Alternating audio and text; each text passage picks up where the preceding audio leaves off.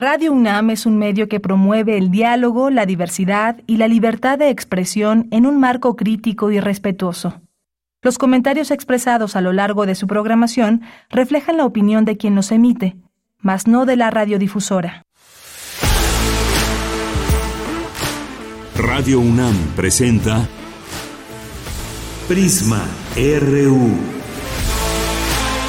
Una mirada universitaria sobre los acontecimientos actuales. Prisma RU. Relatamos al mundo.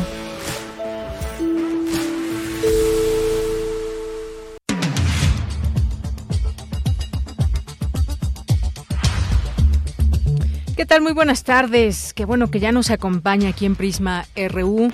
Es la una de la tarde con cuatro minutos. Tenemos mucha información para este día. Que por cierto, si usted está preparando ya sus vacaciones, su viaje al sureste, pues a fin, hasta finales de febrero de 2024 estará completamente en funciones el tren Maya. Lo anunció hoy el presidente. Va a haber una inauguración, se había dicho, en eh, diciembre.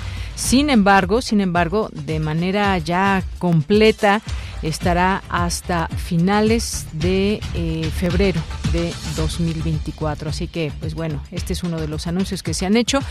Entre otras cosas, hoy estaremos también pendientes de lo que suceda ahí en el Senado por esta terna pendiente para elegir ministra de la Suprema Corte de Justicia de la Nación.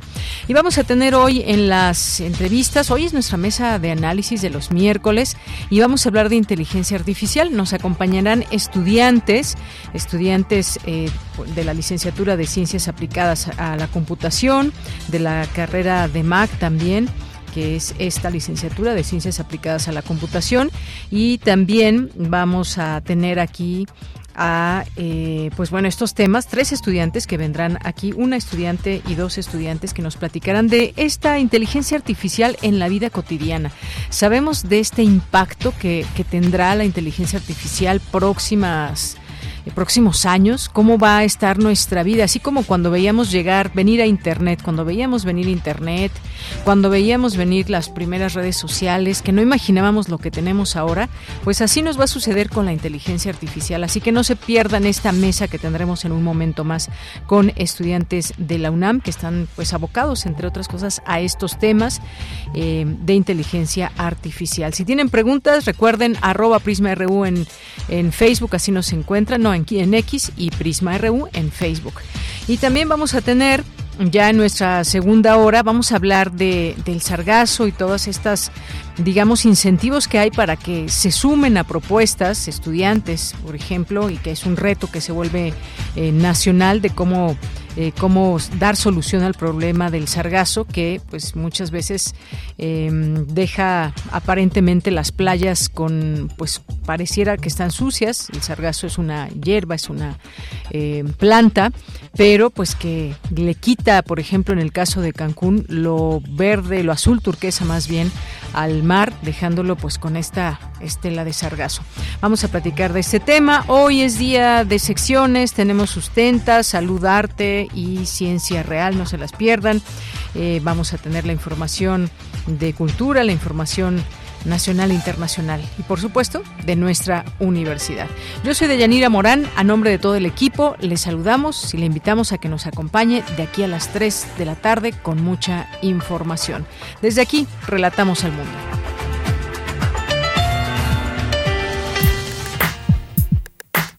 Relatamos al mundo. Relatamos al mundo.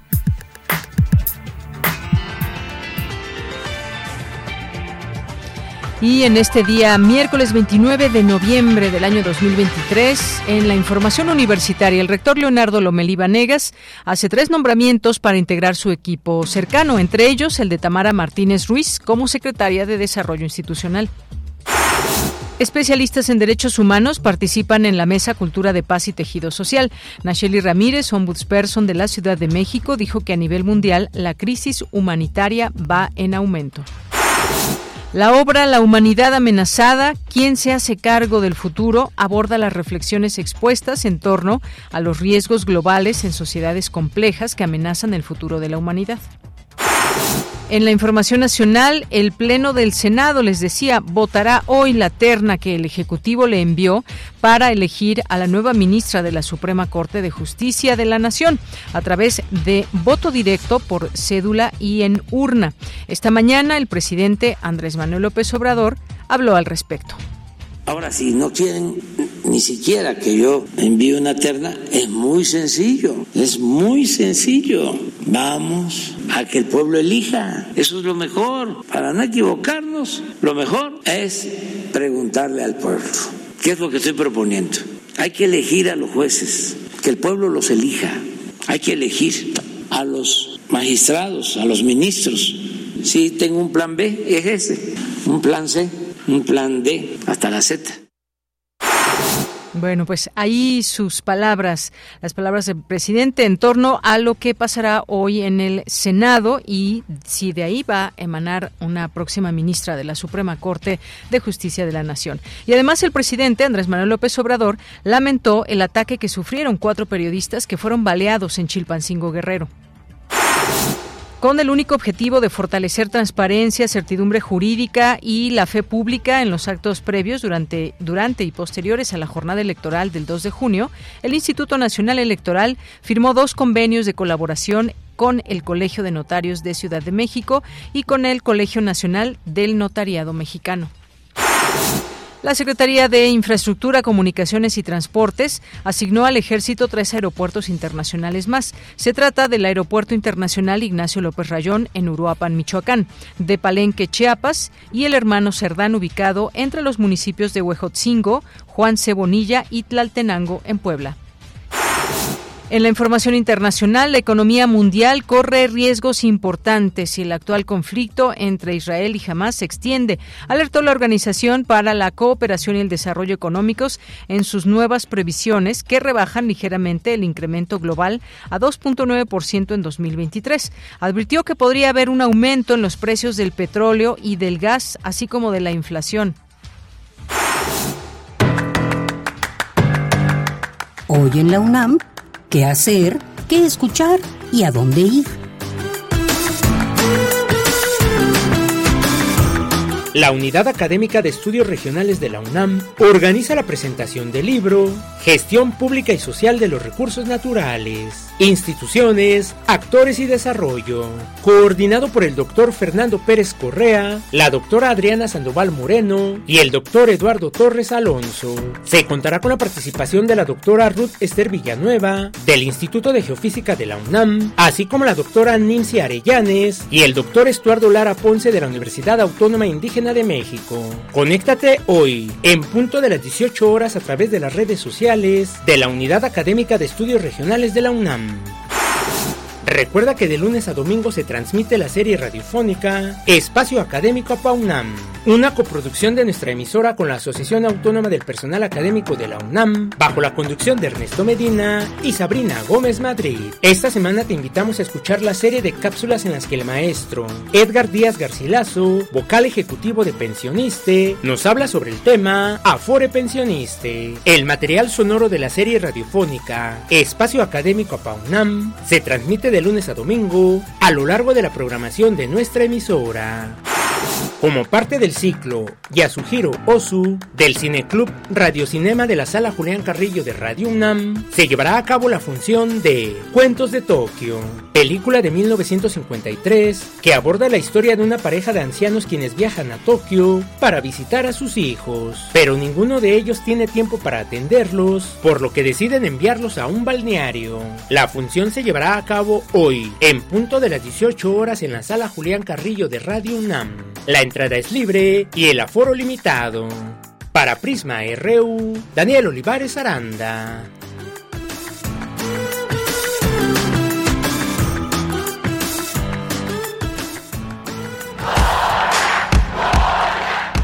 Campus RU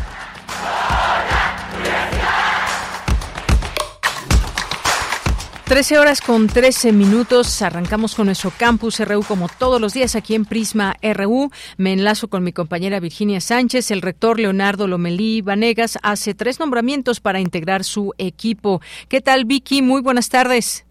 Hola, ¿qué tal, Deya? Muy buenas tardes a ti y al auditorio de Prisma RU. Así es, pues el rector Leonardo Lomelí Vanegas, en ceremonia realizada en el auditorio del piso 3 de Rectoría, dio a conocer el nombramiento de tres integrantes en su equipo de trabajo. Presentó a Tomás Humberto Rubio Pérez, quien asume la Secretaría Administrativa de la Universidad. Él es académico de la Facultad de Contaduría y Administración y quien desde 2016 es vicepresidente de docencia del Comité Ejecutivo Nacional del Instituto Mexicano de Contadores Públicos. Rubio Pérez sustituye a Luis Agustín Álvarez y Casa Longoria, a quien el rector agradeció por su gestión durante cuatro años, principalmente dijo en momentos tan complejos como fue las planteadas por la pandemia de confinamiento y que a pesar de ello resaltó la UNAM siguió adelante. Otro nombramiento fue el de Tamara Martínez Ruiz como secretaria de Desarrollo Institucional, cargo que ocupó Patricia Dávila Aranda, ahora secretaria general, y el de Norma Blastes Graf, quien fuera directora del Centro de Investigaciones Interdisciplinarias en Ciencias y Humanidades y ahora coordinadora para la igualdad de género, que estuvo a cargo de Martínez Ruiz, a quienes el rector reconoció su gestión. Escuchemos. Quiero resaltar la labor que desarrolló la doctora Dávila al frente de la Secretaría de Desarrollo Institucional. Fue sin duda una gestión muy eficaz en poder responder, entre otras cosas, a algo que la pandemia claramente nos evidenció que teníamos que avanzar en la cobertura de la red de telecomunicaciones de nuestra universidad y en particular fortalecer la conectividad de nuestros planteles y en particular puso especial énfasis en el bachillerato, pero también en otras, en facultades, escuelas, incluso en la unidad de posgrado logramos avances muy importantes. Agradecer también la gestión de la doctora Tamara Martínez como coordinadora para la igualdad de género. Le tocó ser la primera coordinadora, le tocó sentar las bases de esta nueva dependencia tan importante de nuestra universidad, que sin duda ha sido en estos años central para poder impulsar un esfuerzo institucional por poner al centro la igualdad de género. Por su parte, las y el nuevo integrante del equipo agradecieron el nombramiento y reiteraron su compromiso con la universidad y su comunidad, como Tamara Martínez Ruiz, quien resaltó que seguirá promoviendo la inclusión de otras visiones y formas de ser y de hacer las cosas, y asimismo aseguró se mantendrá el impulso en el uso de las nuevas tecnologías, fortaleciendo y democratizando y descentralizando la educación. Escuchémosla. Continuaremos los esfuerzos para que la sustentabilidad y la perspectiva de género sigan siendo ejes transversales en nuestras acciones, en todos los espacios de nuestra universidad, tanto en patrimonios y acervos universitarios, como en nuestras sedes en el extranjero, nuestras sedes en el interior de la República, en nuestros programas universitarios. Todo esto en concordancia justamente con lo planteado en el plan de trabajo que fue con el que fue designado el doctor Lomelí y lo que él nos vaya guiando como rector de este institución. Promoveremos también el fortalecimiento y la consolidación de las entidades foráneas. Velaremos porque dentro de nuestras atribuciones institucionales todas las entidades y dependencias cuenten con los elementos necesarios para realizar todas sus actividades sustantivas. Por supuesto, creo que nuestro lema como lo ha sido en la coordinación de igualdad de género, es escuchar, respetar, aprender y sobre todo articular. Bueno, ella, pues estos son algunos de los nombramientos que el rector ha estado presentando de quienes van a conformar el equipo que le acompañará durante su gestión de 2023-2027. Es la información. Vicky, muchas gracias. Buenas tardes. Muy buenas tardes. Vámonos ahora con Cindy Pérez Ramírez. Presentan el libro La humanidad amenazada. ¿Quién se hace cargo del futuro? Cuéntanos, Cindy. Muy buenas tardes. Deyanira, muy buenas tardes. Es un gusto saludarte a ti y a todas las personas que están escuchando Prisma RU. Esta publicación da cuenta de los trabajos presentados por distinguidos ponentes nacionales e internacionales participantes en el primer coloquio internacional de primavera realizado en abril pasado, como espacio coordinado por el Programa Universitario de Gobierno, la Coordinación de Humanidades y seis facultades de la UNAM. Y es que en el coloquio se dio cuenta del futuro como un escenario de incertidumbre para la humanidad. Escuchemos la reflexión de Guadalupe Valencia García, coordinadora de Humanidades de la UNAM.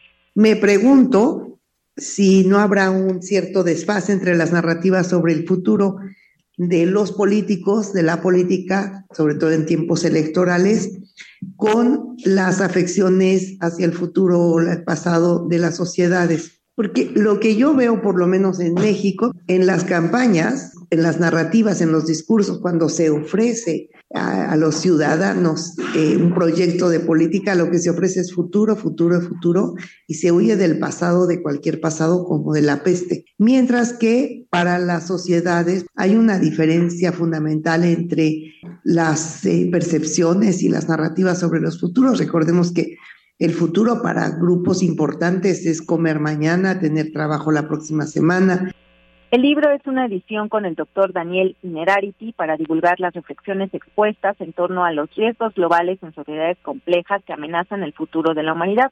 Vamos a escuchar al editor, filósofo español y director del Instituto de Gobernanza Democrática.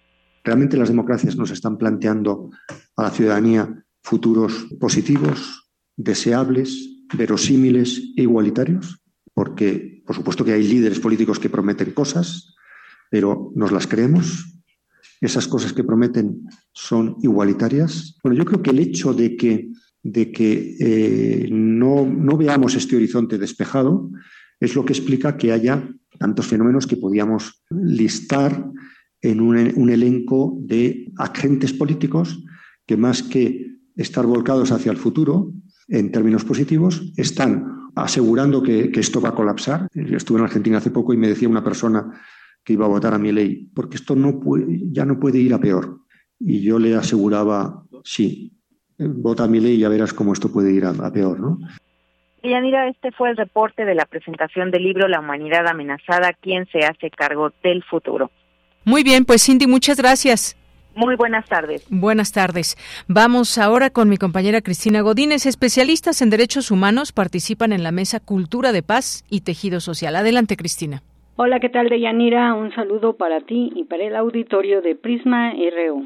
En la última sesión del Seminario Permanente de las Ciencias Sociales, Reflexiones del Mundo Contemporáneo, Nacheli Ramírez, presidenta de la Comisión de Derechos Humanos de la Ciudad de México, habló de la importancia de entender el concepto de paz, no como la ausencia de guerra o la ausencia de conflicto, sino como la transformación en el conflicto. Y es que, dijo, a nivel mundial la crisis humanitaria va en aumento. Y ante ese escenario, la región de América Latina y el Caribe, y de forma particular México, no son la excepción. Lo anterior no solo se reafirma a través de los datos de criminalidad que dan cuenta de la cantidad de la violencia letal, casos de desaparición de personas, tortura o ejecuciones extrajudiciales que hay en la región y en el país, sino a través de los diversos indicadores que nos señalan la posibilidad o no que tienen las personas en sus vidas cotidianas para alcanzar la plenitud en el ejercicio de y goce de todos sus derechos humanos, tales como la salud, el trabajo,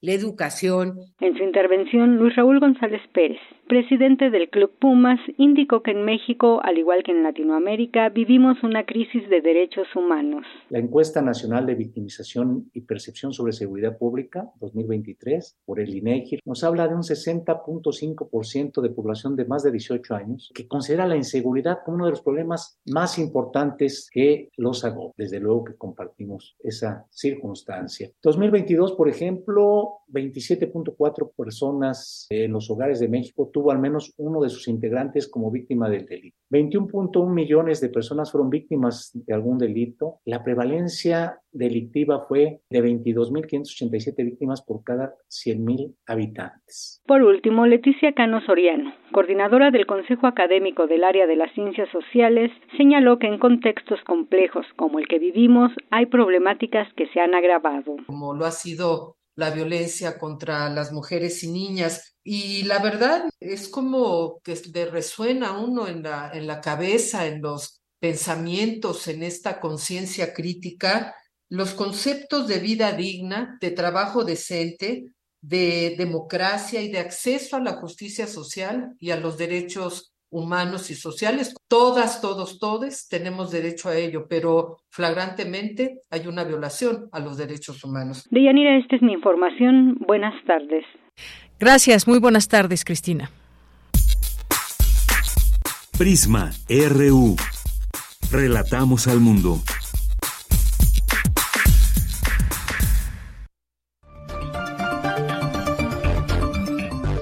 Mesa de análisis.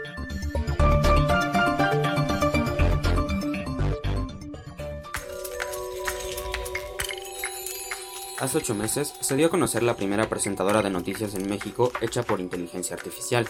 Hoy intentamos contactar con alguna empresa o negocio y nos responden los denominados chatbots. Profesores y estudiantes están viviendo una época en donde la información ya no solamente está al alcance de varios clics, sino también una época donde aplicaciones como ChatGPT pueden hacer ensayos completos, creaciones artísticas, entre otras cosas. La inteligencia artificial no se va a detener y tenemos que aprender a vivir con ella. Bernard Binch, un profesor de matemáticas y escritor de ciencia ficción, habló en 1993 sobre una posible singularidad refiriéndose a que la IA superaría eventualmente al hombre. ¿Esto es posible?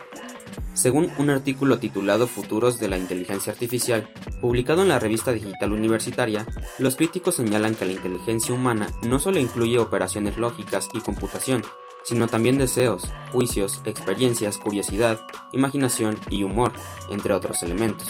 Concluyen que lo mejor es la colaboración entre humanos e inteligencia artificial, que ésta por sí sola nunca reemplazará la inteligencia humana y que no se puede confiar en ella para obtener la respuesta correcta.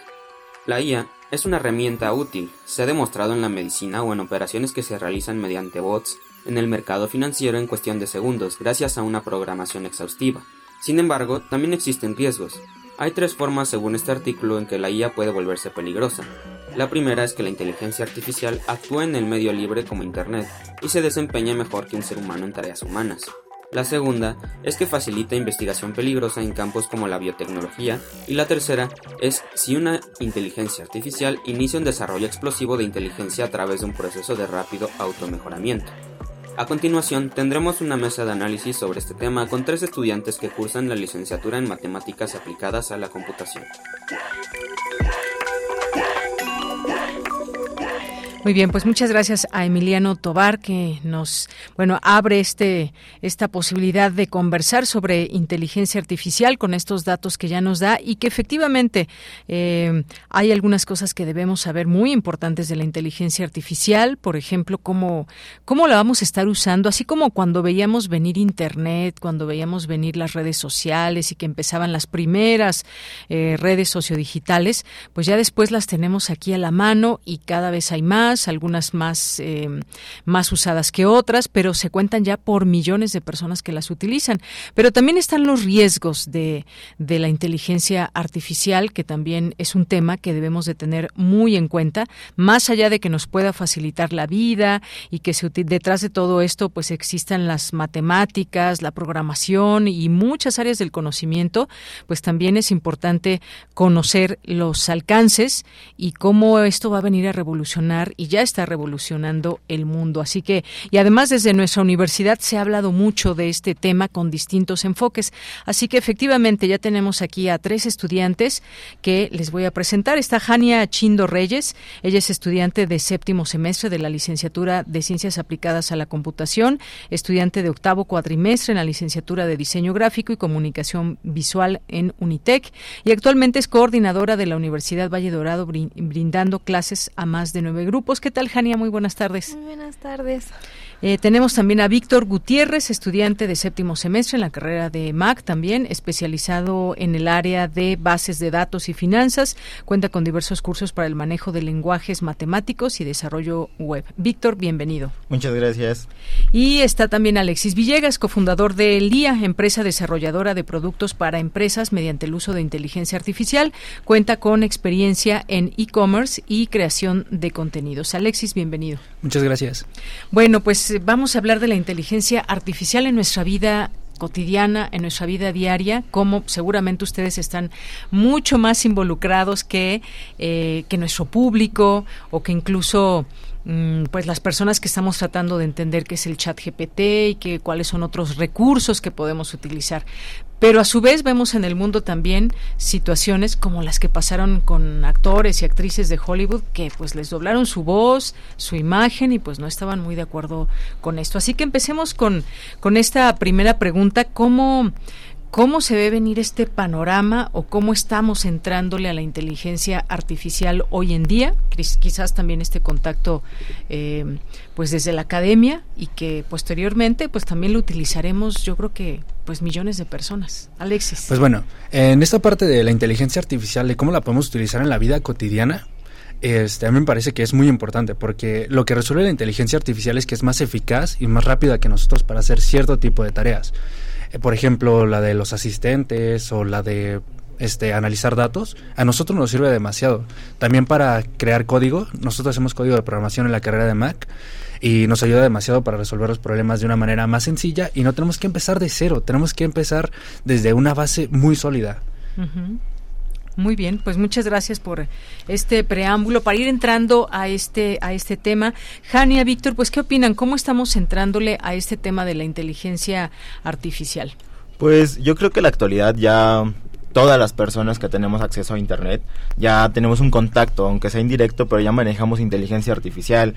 Google ya tiene inteligencia artificial, los estudiantes ocupamos mucha inteligencia artificial en la licenciatura que cursamos, pues es, es una de nuestras mayores herramientas, ¿no? Como ya lo mencionó mi compañero, nos ayuda mucho, un, un mencionar ChatGPT nos ayuda bastante en corregir códigos, que pues luego por errores humanos no, no logras ver a simple vista, pero ya pidiendo la ayuda te, te, facilita mucho y pues creo que ese es el objetivo principal, ¿no? De una inteligencia artificial, facilitar la vida de, del ser humano. Así es. Bueno, pues muchas gracias, eh, Víctor. Y bueno, describamos exactamente qué es la inteligencia artificial. Y ahorita vamos a pasar a hablar también del chat GPT, que seguramente ustedes conocen mucho más que cualquiera de nosotros, que incluso todavía no lo hemos bajado. Hicimos algunos ejercicios aquí con Emiliano Tobar, lo cual me dejó sorprendida de los alcances que puede tener el chat GPT. Pero, pues, ¿cómo describimos esta inteligencia artificial que está siendo pues usada ya poco a poco cada vez de manera cotidiana, Jania? Pues en sí lo que se pretende con la inteligencia artificial es simular la mente humana, ¿no? Uh -huh. Es lo que se pretende, el alcance es igualarlo. Entonces eh, siento que es una muy buena herramienta, eh, justo esto de ChatGPT, uh -huh. para poder ayudarnos a tareas, ¿no? Pero no hacerlo, no hacernos dependientes de ello es también algo muy importante, ¿no? Saber uh -huh. poner el límite entre lo que podemos hacer con la inteligencia artificial y cómo nos puede ayudar, pero no depender de ella. Uh -huh. Siento que es algo muy importante. Claro que sí, me parece que la uh -huh. dependencia, así como ahora de pronto ya no podemos dejar las redes sociales o estar viendo lo que nos ofrecen las redes sociales desde videos, promociones, ya es todo un negocio, ¿no? Hay que que ha ido creciendo poco a poco. Pero ¿qué, qué ejemplos tenemos de inteligencia artificial? Ya mencionábamos este del Chat GPT. Eh, ¿Ustedes cómo lo utilizan o qué, qué alcance tiene, por ejemplo, el Chat GPT? Bueno, eh, este, esta semana hice un video para una empresa que trabajo que se llama Like Inteligente, donde uh -huh. precisamente hablamos sobre los resúmenes de videos muy largos. Uh -huh. Hay una aplicación que se llama Desgrabador, que literalmente copias el link de YouTube, lo pegas ahí en la página uh -huh. y ya te da toda la transcripción. Y algo que puedes hacer es copiar la transcripción que te da y le puedes poner a ChatGPT, este, dame un resumen de este video y dame los puntos importantes y así te quitas un buen de trabajo de ver videos que en algunas escuelas son realmente aburridos o son este videos que ni siquiera ven los profes. O sea, solo te dicen que lo veas, pero pues no, como que no no tiene un enfoque este interesante para nosotros. A ver, estoy a punto de decir qué maravilla, pero me surge una cuestión que me gustaría que me ayuden a responder. ¿En qué momento se va perdiendo también quizás ese pues esa parte de análisis y de trabajo? Yo sé que nos quita muchas horas y demás, pero me parecería que de pronto pues cuando dejamos como maestros quizás una un trabajo a las alumnas, a los alumnos y de pronto se lo piden a ChatGPT. ¿Dónde queda esa parte de investigar, de redactar por sí mismas, sí mismos? ¿Cómo ¿Qué, ¿Qué, decimos de esta parte, Víctor? Pues es que en sí, pues ChatGPT es una herramienta bastante poderosa uh -huh. que se debe saber utilizar, ¿no? Uh -huh. Como se mencionó, o sea, se debe saber aplicar, o sea, como lo mencioné, uh -huh. en un código sí te sirve, pero supongo que en otras carreras que tienen que ver más con leer, analizar, uh -huh. más partes escritas, pues sí, supongo que no, no es tan bueno, ¿no? Hacer el uso de esto, pues porque te quita la parte de analizar. Si bien ChatGPT te puede ayudar a hacer una buena tarea, por a base de algoritmos y bases de otras cosas, no no va a ser lo mismo, ¿no? No va a tener tu mismo punto de vista o tu misma perspectiva que te están pidiendo. Entonces, uh -huh. es dependiendo, quiero suponer yo, del enfoque de la tarea que se te está pidiendo. Uh -huh. Así es, lo que no queremos es que nos deshumanice un poco esta, sí. esta inteligencia artificial. Sí. Jania. Eh, bueno, de igual manera, eh, justo hablaban de esto que tal vez hace muchas cosas, ¿no? Eh, la inteligencia artificial, pero no, no hace nuestro trabajo. O sea, no nos va a hacer el trabajo. Simplemente va a ser una herramienta que nos ayude a complementar nuestro trabajo. Entonces, es muy importante saber justo hasta dónde y por decir nos da una ayuda, es mucha ayuda lo que nos hace, ¿no? Pero no hacerlo el elemento principal. Simplemente eh, hacer de esta herramienta un complemento para el trabajo que entreguemos o lo que tengamos que hacer lo hagamos mejor y de mejor calidad. Nos ahorra tiempo, pero en ese tiempo que nos sobra lo podemos utilizar para mejorar. Si podemos dar un 120% con esta herramienta, pues mm, qué maravilla, ¿no? Es decir, no va a suplir nuestra inteligencia, o sea, va a suplir ciertas actividades que nos restan a lo mejor mucho tiempo y que podemos tenerlas eh, mucho más a la mano. Eso es lo que podemos decir. A ver, ya está ahí el chat GPT. ¿Qué, qué, otras, ¿Qué otras cosas puede hacer el chat GPT? Y si tienen otros ejemplos de inteligencia artificial como el que mencionabas, Alexis, que ¿cómo se llama, dices? Este, desgrabador. Desgrabador. Pues bueno, uno de inteligencia artificial que llamó mi atención es Cloud 2. Eh, con Cloud, lo que tú puedes hacer es subirle archivos de PDF y también hacerle preguntas sobre ello. Y también puedes ver si ahí tiene la información que buscas, porque cuando estamos buscando información en Internet y encontramos PDFs, algunos no tienen lo que necesitamos o lo que nos piden. Así que con Cloud le puedes preguntar qué es lo que tiene y ya te resuelve la vida en esa parte. También está Google Barb, ahí también le puedes subir imágenes. Que eh, le puedes preguntar qué hay en esta imagen o qué puedo hacer con estas cosas que tengo en, digamos que tienes muchos ingredientes, ¿no? ¿Qué puedes, qué puedes cocinar con ello? Ya te puede generar eso. ¿Y dónde han aprendido todo esto? En la universidad. En la universidad, yo este, con algunos amigos que de séptimo semestre, por ejemplo, Misael, él sabe mucho de inteligencia artificial, tiene, sabe sobre una herramienta que se llama LangChain. Y con LangChain nosotros podemos generar este chatbots para que puedan generar ventas o luego responder preguntas que, pues, no, algunas personas como empresas se tardan demasiado tiempo, eso lo puede resolver enseguida. Eh, dijiste chatbot, que es que, por ejemplo, digo, no toda la gente está habituada a escuchar o saber qué es un chatbot. A ver, explíquenos ah, qué es un, un chatbot. es como si tú estuvieras hablando con una persona, pero, no, es una persona. Es literalmente una máquina que te está respondiendo, pero ahora con el uso de inteligencia artificial podemos hacer que sus preguntas sean resueltas de una manera más rápida y de una manera, este más sencilla, porque le puedes poner incluso que explícale las respuestas de como si fuera para un niño de 10 años mm. y te lo va a explicar fácilmente, no te lo va a hacer algo tan complicado, tan abstracto como algunas veces suele ser en la carrera. Así es, me pasó la otra vez que en un, en un laboratorio, no diré su nombre, para agendar una cita o para saber de qué se trata o cuánto cuesta un estudio, justamente eh, tienen un servicio de chatbot y que te va a ir respondiendo todo y te va haciendo preguntas, tú le vas diciendo y al final de esa conversación, digamos, a través de inteligencia artificial, pues tú ya tienes el precio, las características que tienes que llevar para ese estudio y un montón de cosas o puedes ahí estar preguntando por el número determinado, indeterminado de estudios, ¿no? Sí. Y, que pero pues no a todo el mundo se le facilita pero hay que irle entrando poco, poco a poco, ¿no?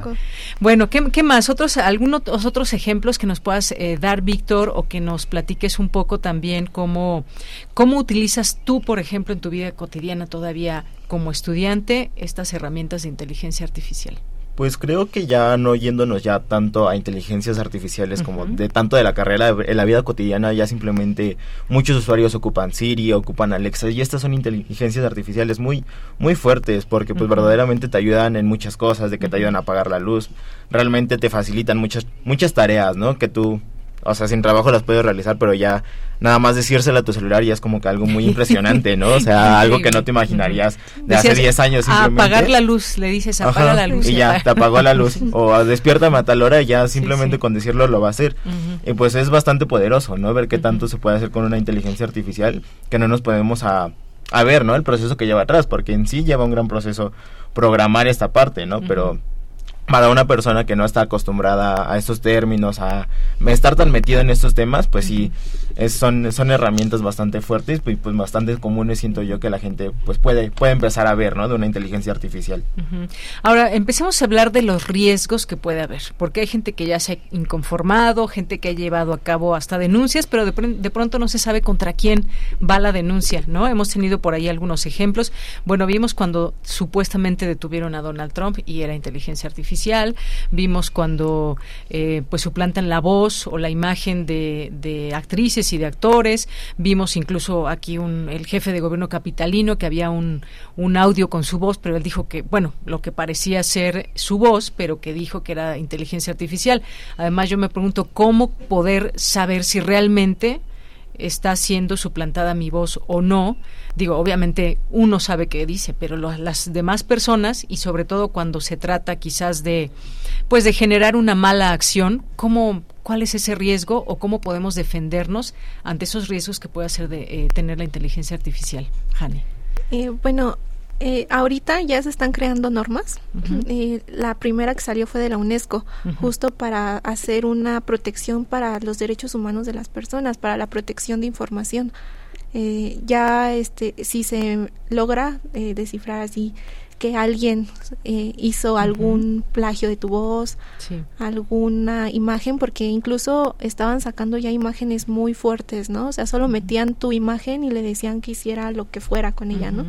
Y entonces, para eso se hizo esta ley, ¿no? Para regular, para tanto a las empresas que la crean como a las personas, ¿no? A protegerlas de todo esto. Ya a ChatGPT no le puedes decir que metas, le dices, guárdame mi contraseña, no te lo acepta, porque justo ya está regulado y ya no empiezan a hacer mal uso de esta información. Creo que de ahí también entra mucho la ética y la responsabilidad de quien usa la inteligencia artificial. Por supuesto, pero hay y sabemos que pues hay quien no tiene ni ética ni, ni le importa todo lo que pueda hacer. Vimos incluso un cantante muy muy famoso que hasta le hicieron una una, canción, con su voz, ¿no? Y se enojó porque pues no era ni su canción ni su voz ni nada. Y, menciono esto porque además tuvo millones de reproducciones. era realmente buena. La imitación. la canción. Hasta mejor que el propio cantante. No, Hasta mejor que su último disco, ¿no? Muy bien. Bueno, eh, ¿cómo en esta parte que seguimos de, de los riesgos, cómo podemos ir enfrentando esto o cómo perderle el miedo al uso de la inteligencia artificial, digamos en términos generales? Pues en este momento yo quiero que, pues mucha gente por las películas piensa que la inteligencia artificial nos va a matar, la inteligencia artificial va a ser consciente de sí mismo. O, que nos va a quitar trabajo. quitar el trabajo. Ajá. y precisamente, como decíamos al principio, la inteligencia artificial lo que va a hacer es como si estuvieras construyendo una casa. No, te va a dar unos cimientos de una manera muy rápida y de una manera que no se van a caer de tu casa si lo construyes a partir de eso. Así que quiero que lo empiecen a utilizar. O sea, ya es momento, ya no es así como algo opcional. Es momento de que ya todos empecemos a utilizar la inteligencia artificial y que recuerden que la inteligencia artificial no es más que cálculos en este momento. O sea, en este momento. Ya futuro ya veremos. Así es. Y un poco imaginándonos ese futuro, echar, yo digo a veces en algunos temas, echar esa mirada al futuro. ¿Cómo vamos a estar a lo mejor? ¿Cómo te imaginas, Víctor, en 5 o 10 años eh, con ese tema de inteligencia artificial? ¿Haciendo qué o cómo eh, ¿Cómo te imaginas? Pues es que ha procesado, o sea, ha llegado bastante lejos la inteligencia artificial para el poco tiempo que tiene. Se ha hecho bastante, ya se ocupa en la medicina, o sea, realmente ya son pocos, son unos lugares donde podemos aplicar la inteligencia artificial ya que pues a base de algoritmos se puede crear cualquier trabajo, o sea, se puede simular cualquier cosa que tú puedas de forma instantánea, te lo va a hacer. Entonces, no sé, o sea, ya tenemos carros que se manejan solos y se manejan bastante bien, entonces... Hasta mejor que los conductores Ajá, hasta mejor que un conductor, se podría decir, o sea, te detecta cosas. Entonces, realmente ya no se sabe, ¿no? A qué alcance podemos llegar con una inteligencia artificial. Puede ser que después, tristemente, sí, ya no haya trabajos, pero pues lo importante es creo que como personas hacer la introspección y pues saber que pues tenemos que adaptarnos a esto, ¿no? Pues porque si no al final la inteligencia sí nos va a comer por verlo de un punto y pues es importante irnos adaptando y pues ir superándonos como persona para que no una inteligencia artificial no, no nos quite el trabajo. Y creo que algo de lo que hemos visto con el uso de redes sociales es también estos alcances que, que hemos que hemos visto al principio y ustedes bien lo saben, son muy jóvenes pero había otras redes sociales que ahora ya no existen, que ya no se usan. Eh, yo recuerdo, por ejemplo, el High Five o el SpaceX. Vine, ¿no? Eh, ¿Cuál? Vine. Ajá, entre otras. Marcos sí se acuerda un poquito. Bueno, eh, estas, estas que ya ahora se van superando, y yo me imagino que va a pasar lo mismo con la inteligencia artificial. A lo mejor ahorita tenemos el chat GPT, pero posteriormente habrá otras cosas. Y, van ir, y vamos a ir moldeando ese mercado dependiendo de nuestras necesidades como, pues como personas. Y yo creo que pues no sé, no sé, yo me imagino que va a ser muy herramientas muy importantes, pero sí soy todavía, todavía digo, de las personas que les da un poquito de miedo utilizar algunas cosas, porque les voy a decir, a la hora de que Emiliano bajó en su celular el chat GPT, pues le pidió un montón de permisos, ¿no? Entonces, digo, como muchas aplicaciones, pero esta como que sentimos que, que era mucho más, ¿no? Entonces, es como si te quitaran un poco parte de tu mm, identidad, ¿no? Tienes que poner tu nombre, incluso te pide acceso a, tu voz, a contactos y demás. Como digo, ya se hace con otras aplicaciones, pero pues dónde quedan los datos personales, dónde queda lo, digamos lo personal que al final de cuentas pues lo tiene alguien más, ¿no? Del otro lado. Sí. ¿Qué, ¿Qué, decir de todo esto? ¿Cómo quitarnos estos miedos? Miedos. pues siento que todo en esta vida es un constante cambio, una constante evolución, ¿no? Antes no teníamos internet y poco a poco fuimos viendo las ventajas que nos podría ofrecer este, las facilidades de comunicarnos. Siento que este va a ser el mismo caso, eh, ir eh, quitándonos estos miedos utilizándolo poco a poco. Como decíamos lo de Alexa, ¿no? Eh, lo tenemos ahí y lo usamos y no nos dio tanto miedo entrar a eso porque nos facilitaba las cosas demasiado. Entonces, en ese momento no pensamos en nuestros datos personales, ¿no? Siento que va a ser el cambio brusco cuando realmente pase algo algo fuerte, ¿no? No sé, que se metan con tarjetas bancarias, cosas así, ahí sí ya sería como un riesgo más fuerte, pero el miedo se va a ir perdiendo poco a poco conforme vayamos viendo las ventajas y las facilidades que nos están ofreciendo. Muy bien, bueno, pues ahí sí, Alexis. Ay, bueno, en esa parte yo quiero que también seamos como conscientes en dónde es donde estamos entregando nuestros datos. Por ejemplo, hace rato les comentaba que este, estamos cambiando nuestros datos literalmente por un helado, ¿no? Porque eso me pasó este recientemente cuando fui al McDonald's y me dijeron que este, ¿quieres que resolver una encuesta para que te demos un sonde? Y yo, ah, bueno, sí, pero en ese momento no fui tan consciente, pero ahorita que lo analizo, pues literalmente estaba regalando mis datos. Por un helado. Por un helado. o a veces por un café, por otra, si hablamos de otras marcas. Ah, porque nos regalen cosas. Sí, sí, sí. Y pues sería bien también ver dónde es donde nosotros estamos dejando nuestros datos. Y creo que ahí, no sé si haya escuchado sobre el blockchain, pero pues nada más lo dejo al aire para que a alguien le genere curiosidad, ¿no? Que piense en el blockchain porque ahí es donde podemos este, realmente ser dueños de nuestros propios datos. ¿Qué es el blockchain? El blockchain, este, a grandes rasgos, es un, digamos, como un gran libro donde es inhackeable porque está distribuido en muchos lugares. Pero bueno, en esta parte de la inteligencia artificial, este, pues lo que quiero es como que despierte su curiosidad, porque a mí, por lo menos, este, despertó muy curiosidad cuando escuché que se podía aplicar a la medicina con una, y justamente ahorita hay una herramienta que se llama MedPalm, que este que te puede ayudar a generar diagnósticos, te puede ayudar a generar este, bueno, a revisar todas las placas y revisar si hay algún problema. Así que no sé, quiero preguntarte ahora a ti que este como qué este proyectos has escuchado que te han llamado tu atención o qué fue lo que te ha generado curiosidad de este tema. aparte de ChatGPT. De la inteligencia artificial, bueno, pues realmente lo que me surgen más eh, cada vez que conozco son, son preguntas en torno a, pues, cómo es, qué hay detrás de todo esto, ¿no? Cómo se programa y todo este tema. Yo creo que, yo soy de las que pienso que en unos 10 años vamos a estar ya utilizando todo esto. Eh, he escuchado de muchos avances, de, por ejemplo, en la medicina, cómo puede, pues, ya estas quizás máquinas, robots y demás, cómo se van programando, ¿no? Pero yo al final de cuentas, pues creo que la inteligencia humana, pues nunca va a ser superada, ¿no? Porque justamente las, las personas son las que están creando todo esto, saben los alcances, digo, ya recuerdo también cuando una máquina le ganó a un gran jugador de ajedrez, ¿no? Que dije, híjole, ¿cómo puede ser esto? ¿Cómo que le gana una máquina a una persona que está analizando sus jugadas y demás, ¿no? Entonces, como que tengo muchas preguntas, pero a la vez voy a tenerle que ir entrando. A mí algo que me preocupa mucho y porque lo hemos visto, es que el mal uso que se pueda dar a nuestros datos. He leído también acerca de la importancia de la privacidad, pero yo veo, por ejemplo, muchos jóvenes como, como ustedes, de pronto que pues no, mm, como muy a la ligera, dan que sí a todo. ¿no? O sea, yo soy tal vez un poco más de esta generación donde nos vamos con, con, más pauta, aunque no leo todos los términos y condiciones, sí me genera cierta desconfianza el uso de nuestros datos. Sí, por ejemplo, TikTok. Lo que hace cuando tú este, grabas un video y lo grabas con un, digamos, con un filtro. No sé si vieron así donde, este, donde estaban como el trend de que se grababan con un filtro de TikTok que es de color rojo, donde la gente salía con poca ropa, pero pues ahí no se veía.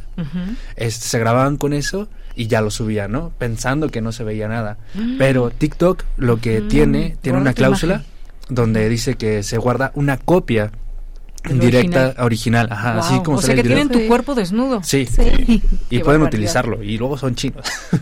y a veces no sabes tú que estás dando ese permiso para tener esa imagen. Estoy segura que bueno, yo veo a los a los jóvenes de 13 años, a los adolescentes de 13 años haciendo videos y que seguramente utilizan todos estos filtros, que hay un montón de filtros. Entonces, yo creo que esas personas tan jóvenes no saben a qué están dando permiso. En principio creo que no se respeta ni siquiera la edad.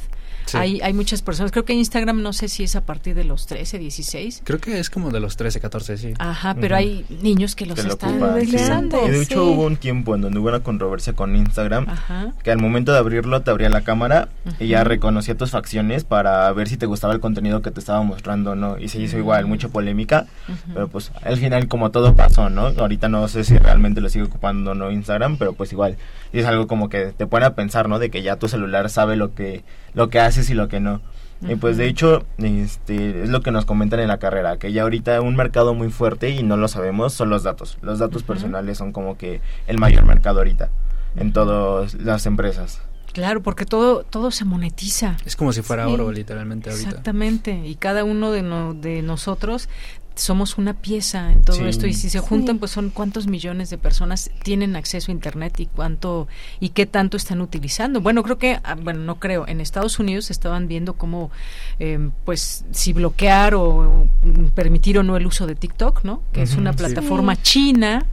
Entonces, bueno, imagínense cuántos datos, cuántos estadounidenses, por ejemplo, utilizan TikTok, ¿no?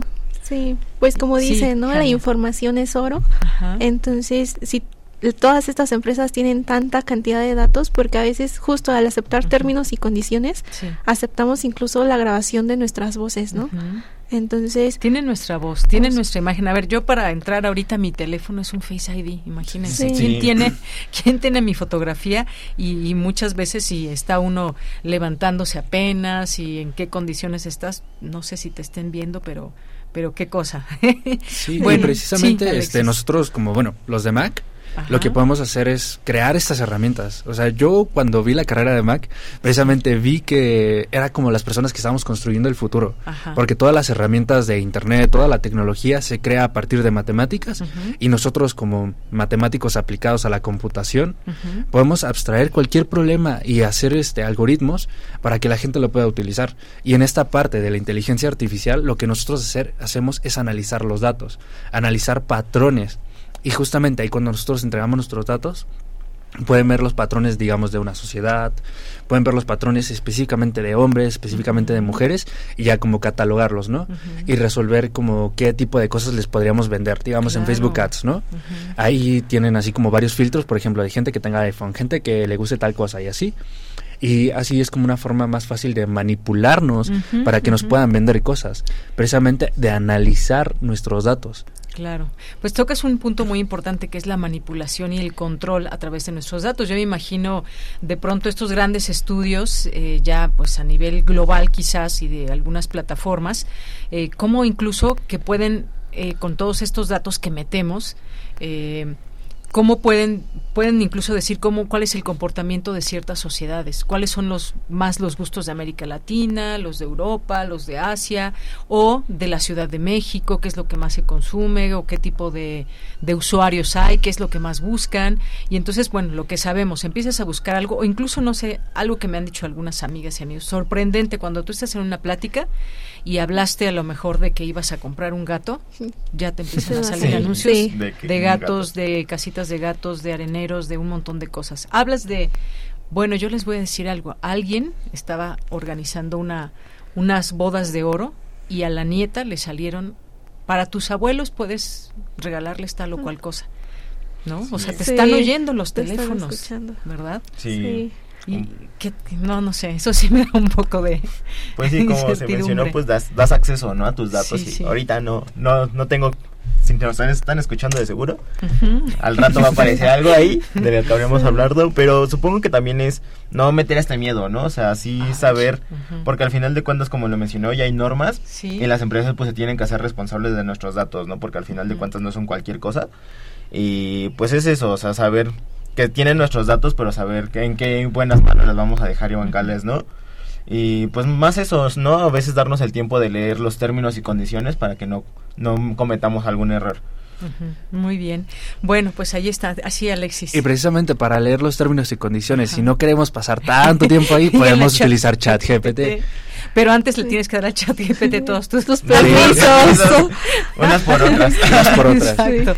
Bueno, pues sí, vamos ahí teniendo este, este tema que, bueno, y creo que ustedes, y ahora por lo que me doy cuenta, por lo que nos están diciendo, pues es una carrera, digamos, muy importante porque está, digamos, en el top, diría yo, de lo que viene y que es una carrera nueva. Yo cuando estudié en la UNAM, pues no, nunca íbamos a imaginar que hubiera este tipo de temáticas y demás, ¿no? Se veía venir ya el Internet y bueno, sí, revolucionó y demás, pero creo que no sé si vamos rápido, ¿no? Pero se están generando cambios con un cierto ímpetu, ¿no? Jania, y entonces, pues bueno, eh, ¿Qué es lo que, a qué se van a dedicar ustedes? ¿Qué piensan que se van a dedicar, por ejemplo, con todo este conocimiento que tienen? Pues, al menos en mi caso, eh, quiero fusionar ambas carreras que tengo, ¿no? Estoy, justo estaban hablando mucho de que la inteligencia artificial iba a suplir varios oficios. Eh, entonces, se ha hablado mucho del diseño, ¿no? Que los diseñadores gráficos iban a perder sus empleos con esto, ¿no? Pero Adobe que es eh, la empresa que tiene los softwares de, de diseño más fuertes del mundo, eh, no lo tomó como una una desventaja o una competencia, ¿no? Al contrario, adoptó esa inteligencia artificial y la implementó en su software. Entonces, ¿qué hacemos nosotros, los diseñadores, en este caso? Lo implementamos y nos ahorra el trabajo y hacemos más eficientes las cosas. Y al hacer esto también podemos complementarlo en cuanto a la carrera de Mac, igual es este hacemos este este cambio constante eh, desde hace muchos años, por decir en los lenguajes de programación, fuimos evolucionando, ¿no? Pasamos de Pascal, COBOL, C, Python, que es lo que ahorita está más eh, presente en el, en el mundo laboral. Así es. Entonces siento que todo esto es unirlo, ¿no? Este, y irlo implementando en la vida cotidiana. Muy bien. Bueno, pues gracias, Jania. ¿Tú como qué, cómo, cuál ves tu futuro profesional, Víctor? Mm, últimamente, o sea, yo realmente entré a la carrera y no, no tenía ni idea pero como vas, vas creciendo, ¿no? En la carrera y pues últimamente me han llamado mucha atención las bases de datos, como se lo mencioné, ya sé que es un, un, campo bastante grande y trabajo a ver, entonces es un, una rama que me está llamando bastante la atención, el saber manejarlos, el saber para qué sirven, el análisis de datos es, algo muy importante hoy en día, ¿no? El saber qué te están dando, para qué te va a servir, en qué lo vas a ocupar, cómo lo vas a ocupar, creo que es una, una rama bastante importante de la carrera y creo que no no se le ha dado como que el bastante foco a ese punto, siento yo. Así es. Bueno, pues gracias, Víctor. Y Alexis, ¿qué, cuál, ¿cuál es tu futuro profesional? pues bueno, ahorita bueno, este, nos vio que este, tengo una empresa que se llama LIA. y para los que nos están escuchando, este, tengo una empresa que se llama LIA. Y ahí lo que hacemos es soluciones de inteligencia artificial para empresas. Así que, pues, para el futuro, pienso que LIA va a ir para arriba, para seguir creando productos. Si no, pues, creando otras empresas. También, pues, viendo qué cosas me llaman la atención. Porque precisamente con esto de inteligencia artificial empecé en diciembre. Y, pues, ha sido una rama que me ha emocionado demasiado. Me apasiona de realmente la inteligencia artificial. En eso me veo terminando la carrera y pues dando conferencias a lo mejor. Ya veremos. Porque yo los veo ahorita como, como creadores, como que están, pues ya, ya vieron que esto les gusta, que esto les apasiona, que es su vocación y pues están en la otra, la otra parte que somos los y las usuarias de esto que ustedes están creando, que ustedes están conociendo y que van a, desarrollar, ¿no? Yo los veo como pues estos futuros desarrolladores de productos de inteligencia artificial y otras cosas. Y, lo que mencionaba Jania, muy importante porque el diseño, pero en la arquitectura también y en un montón de cosas, ¿no? Yo, por ejemplo, cuando vi esa, esa conductora de televisión que pasaron porque que nos hablaba Emiliano en su nota, pues yo dije, bueno, se va a suplir ese el trabajo de las personas entrevistadas, o, no, entrevistadas o entrevistadoras, conductores, en fin, de todo un poco, ¿no? Entonces, bueno, sí, efectivamente la parte humana siempre va a estar ahí, pero pues ahora esta inteligencia artificial viene a ser una herramienta y hay que irla conociendo poco a poco. Bueno, pues yo les agradezco muchísimo el que hayan venido, que se hayan dado el tiempo de platicar con el público Radio Escucha de Prisma RU de Radio UNAM.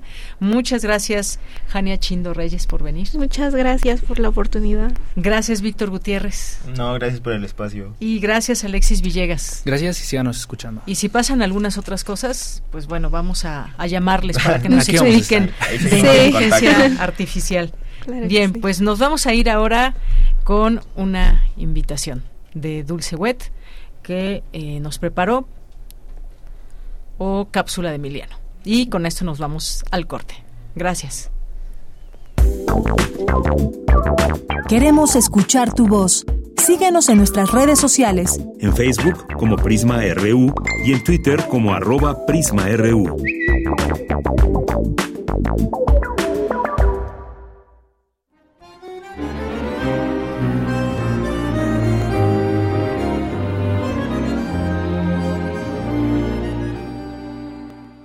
Un saludo a la audiencia de Prisma RU y a toda Radio Universidad.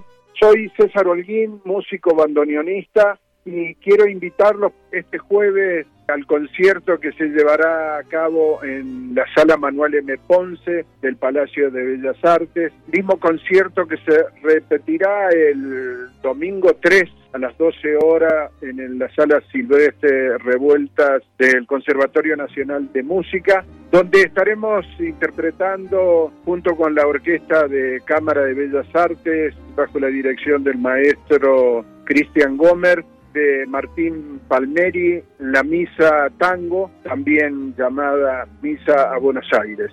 Obviamente el nombre lo dice todo, es una, una misa con un perfil netamente tanguero. Está dividida en seis partes, que son el Kiri, el Gloria, el Credo, el Santus, Benedictus y el Agnus Dei una duración, creo que son como 44 minutos. Me siento muy cercano porque la música responde a este lenguaje en el cual me acomodo bien, me gusta, que es el tango. Mi liga con este trabajo pasa por lo estrictamente musical. Bueno, ahí estaremos este jueves y el próximo domingo 3 de diciembre. Ahí los esperamos, como siempre, sangueramente.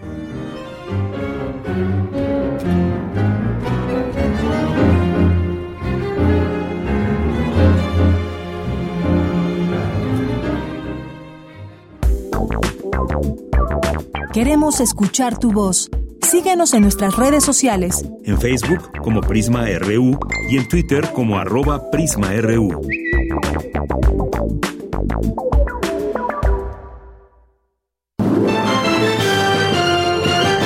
Y en otras noticias, arrancó el proceso electoral 2023-2024. Nuestra corresponsal tiene toda la información. Adelante. En esta fiesta democrática en la Ciudad de México elegiremos jefatura de gobierno, diputaciones locales, alcaldías y concejalías.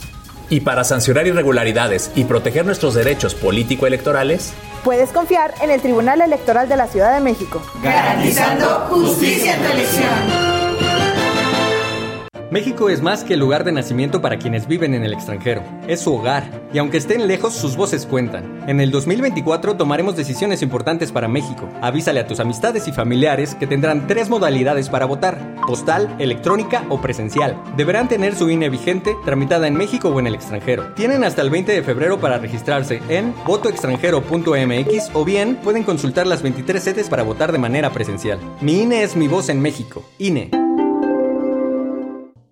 ¿Quieres conocer toda la oferta para las infancias que la FIL Guadalajara tiene para ti este 2023? No te pierdas nuestra transmisión especial de dos horas desde la Expo Guadalajara con todas las letras para niñas y niños que llegarán a la FIL. Cuentos, relatos cortos, novelas, cómics, manga libros interactivos, audiolibros y un largo etcétera que te esperan en esta emisión súper especial de Hocus Pocus. Sábado 2 de diciembre a las 10 de la mañana por el 96.1 de FM. Radio UNAM, Experiencia Sonora. Habla Alejandro Moreno, presidente nacional del PRI. Cuando los gobiernos del PRI creamos los libros de texto gratuito, no pensamos en el partido, pensamos en tus hijos. Cuando creamos los programas sociales, no pensamos en el partido, pensamos en tu familia. Cuando apoyamos con créditos a campesinos y a pequeños empresarios, pensamos en que tu familia crezca y le vaya bien. No somos perfectos, pero los priistas damos resultados y sabemos gobernar.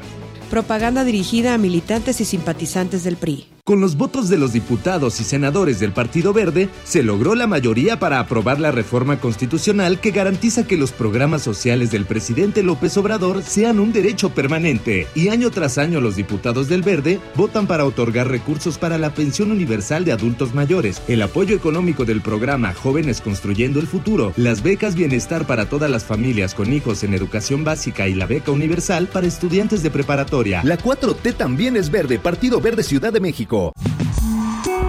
Vamos a tomar las ondas con la misma energía con que tomamos las calles. Vamos a desmontar los armarios. Vamos a deconstruir el patriarcado. Y sí, lo vamos a tumbar. Violeta y oro. Todas las voces. Todos los domingos a las 11 de la mañana por el 96.1 de FM y radio.unam.mx. Radio UNAM. Experiencia sonora. Prisma RU. Relatamos al mundo.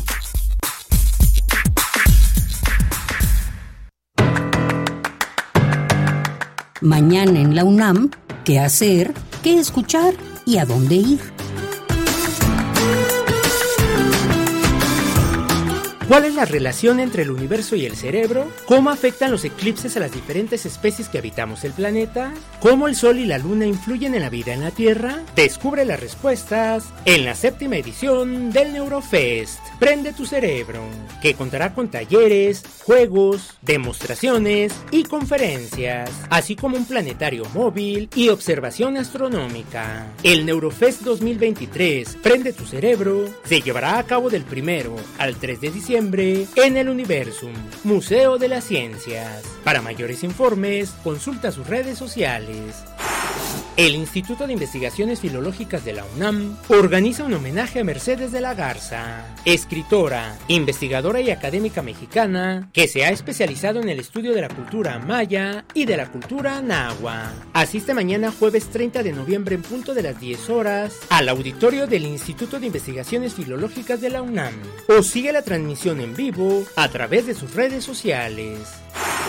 El Seminario de Estadística y Actuaría de la Facultad de Ciencias de la UNAM organiza el foro De la teoría a la lata, cómo la estadística alimenta decisiones grandes en consumo masivo, que contará con la ponencia de la maestra Patricia León Tapia. Las citas mañana jueves 30 de noviembre en punto de las 11 horas en el Anfiteatro Alfredo Barrera del edificio Amushkali de la Facultad de Ciencias de la UNAM. Para Prisma RU, Daniel Olivares Aranda.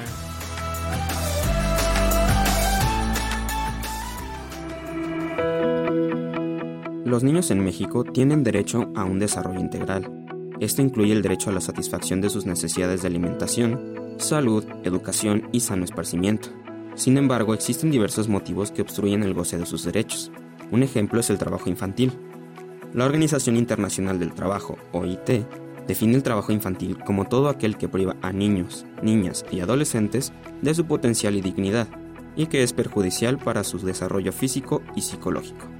Según el INEGI, en su encuesta nacional de trabajo infantil, ENTI, las consecuencias de este fenómeno, en el mayor de los casos, termina por afectar la vida adulta de los menores debido a que muchos de ellos interrumpen su educación, propiciando una inserción temprana en el mercado laboral en empleos poco calificados y de bajos salarios. La necesidad para pagar la escuela o los propios gastos del menor, el pago de deudas y las necesidades económicas de los hogares del país son algunos de los motivos que empujan a los menores a trabajar. Actualmente, en la nación, según la ENTI 2022, hay una población de 28.4 millones de niñas, niños y adolescentes de 5 a 17 años de edad, de los cuales el 13.1% se encuentra dentro de lo que es considerado trabajo infantil. Para prevenir y erradicar este problema, México cuenta con diversos convenios y ha expedido leyes para proteger específicamente al menor. Sin embargo, como ciudadanos no hay que olvidar que de nosotros depende que se respeten los derechos de todos. Gracias a Emiliano Tobar que nos está pasando pues eh, estas cápsulas que nos hablan de los derechos que tenemos dentro de nuestra Constitución y en este caso también de eh, pues el trabajo eh, muchas veces el trabajo infantil que está prohibido pero que pues se realiza desafortunadamente y bueno pues muchas gracias. Em, continuamos y fíjense estaba leyendo aquí de esta de nuestra radio eh, hermana, que es Radio Educación, este reconocimiento a eh, la maestra Carmen Limón. Y dice por su trabajo durante más de cuatro décadas en los medios públicos y universitarios, este año en el marco del 99 aniversario de Radio Educación otorgan el reconocimiento eh, José Vasconcelos a Carmen Limón por su mérito en la radio pública. Así que desde aquí va una felicitación a eh, la maestra Carmen Limón, subdirectora de programación de Radio UNAM, que como ya escuchamos ha dedicado cuatro décadas ha centrado su actividad profesional en los medios públicos y universitarios. Así que desde aquí va un abrazo a la maestra Carmen Limón. Y bueno, pues mandar también, por supuesto, saludos a nuestras y nuestros radioescuchas que nos están sintonizando en este momento y que nos están haciendo llegar sus comentarios. Javier Flores nos dice un gran saludo para todos estos jóvenes que son el futuro de México a nivel tecnológico. Efectivamente, sí, los vimos aquí como estos futuros profesionistas que se van a desarrollar en estos campos que están siendo, pues, eh, digamos, las carreras que están eh, agregando, eh, pues, nuevas materias seguramente, que están agregando, pues, subirse en esta tecnología. Y es un tema, la inteligencia artificial, del cual se está hablando mucho desde nuestra universidad. Hay un montón de información que también podemos ver desde estas distintas áreas, cómo se va generando el tema de la inteligencia artificial. Eh, gracias, Javier Flores. César Soto nos dice la inteligencia artificial es un medio de apoyo y gestión automatizado en labores cotidianas y no podrá sustituir de la intermediación del individuo o evaluar aspectos subjetivos difíciles de detectar por un programa informático en la toma de decisiones. Lorenzo Sánchez nos dice eh, me enseñaron a no hablar de lo que no sé, simplemente fascinante. Un abrazo. Le encantó la mesa. Muchas gracias, Lorenzo Sánchez. Gracias por eh, tus comentarios que les hacemos llegar también. Les haremos llegar aquí a nuestros, eh, a los estudiantes y la estudiante que vino también en esta mesa. Guerrero, muchos saludos. Javier Flores, buenas tardes en todo, a todo el equipo del mejor programa radial. Excelente miércoles. Una bonita reflexión. El ser humano es tan libre que puede escoger su propia esclavitud y es de Malca Balovis. Muchas gracias, Javier. Eh, muchas gracias a Belina Correa, a Gabani, a Mario Navarrete. Muchas gracias aquí en las eh, labores de cocina del día de hoy. Muchas fresas, que esta va a ser una, una mermelada de fresa o qué, Mario Navarrete, ya nos contará.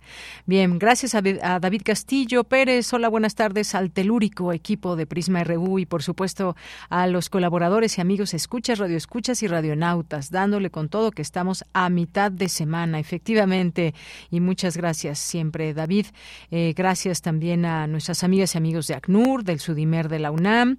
Muchas gracias aquí que nos invitan a este conversatorio eh, del Sudimer rumbo al Foro Mundial sobre Personas Refugiadas que se llevará a cabo el 4 de diciembre de 11 a 1 en el aula Reforma Política de 1977 del Instituto de Investigaciones Jurídicas. Y bueno, pues ahí están los participantes y demás. Y aquí ya tenemos esta información por aquí en nuestras redes sociales también. Gracias. Rosario Durán, muchos saludos. Solo me asomé para enviarte un saludo y desearte un bonito día. Feliz miércoles. Gracias, Rosario. Para ti también te deseamos lo, lo mejor. Gabriel del Corral, saludos. Pati León también, muchas gracias, que está por aquí en nuestras redes sociales. Eh, les mandamos muchos saludos. Les seguimos leyendo con mucho gusto. Jorge Fra también por aquí ya aparece en nuestra, en nuestra red social de, de Twitter o X y también les leemos por Facebook en Prisma RU. Bien, pues nos vamos ahora a la sección de Sustenta. Organiza la COUSUNAM Curso de Sustentabilidad. El objetivo es promocionar herramientas para la identificación y el análisis de los problemas socioambientales Hoy en Sustenta, Daniel Olivares conversa con la coordinadora del curso.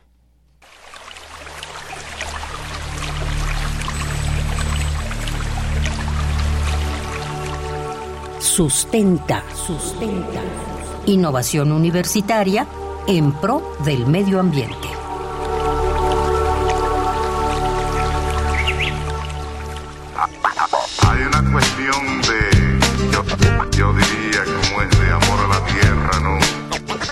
Buenas tardes al público Radio Escucha de Prisma RU. De este lado del micrófono les saluda con mucho gusto Daniel Olivares Aranda. Bienvenidos de nueva cuenta a este espacio sonoro sustentable. Bienvenidos a Sustenta. Hoy hablaremos de un espacio diseñado por la Coordinación Universitaria para la Sustentabilidad de la UNAM, creado para profesionistas de diversas disciplinas que deseen incorporar la visión de sustentabilidad a sus labores profesionales. Con este curso se busca formar bases entre la comunidad universitaria en torno a este tema, que por su relevancia a nivel local y global tiene un lugar fundamental en la agenda de la UNAM. Los profesionistas y estudiantes habían manifestado el interés por la sustentabilidad y un espacio donde se pudiera hablar y aprender de ello. Es así como nace el curso Introducción a la Sustentabilidad hacia un futuro posible. Conversamos con la maestra Verónica Elena Solares Rojas, subdirectora de Educación y Vinculación para la Sustentabilidad en la COUS UNAM, quien nos habla al respecto.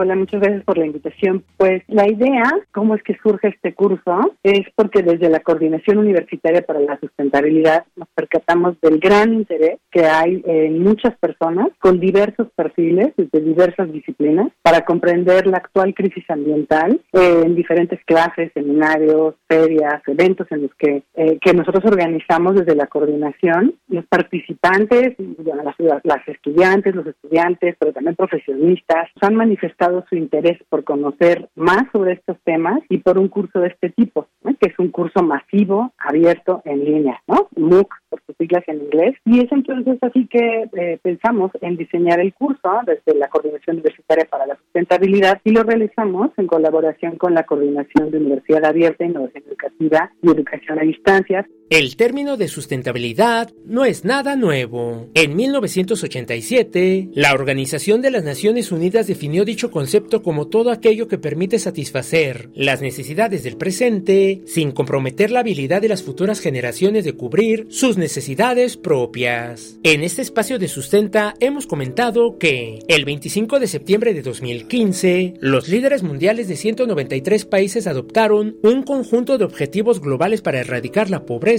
proteger el planeta y asegurar la prosperidad para todos como parte de una nueva agenda de desarrollo sostenible. Cada objetivo tiene metas específicas que deben alcanzarse antes del año 2023. La llamada Agenda 2030. Sin embargo, recientemente, diversos analistas y especialistas en cambio a nivel mundial consideran que no se llegarán a las metas en la fecha acordada, ya que solo el 12% avanza de manera adecuada y alrededor del 30% se ha estancado o retrocedido.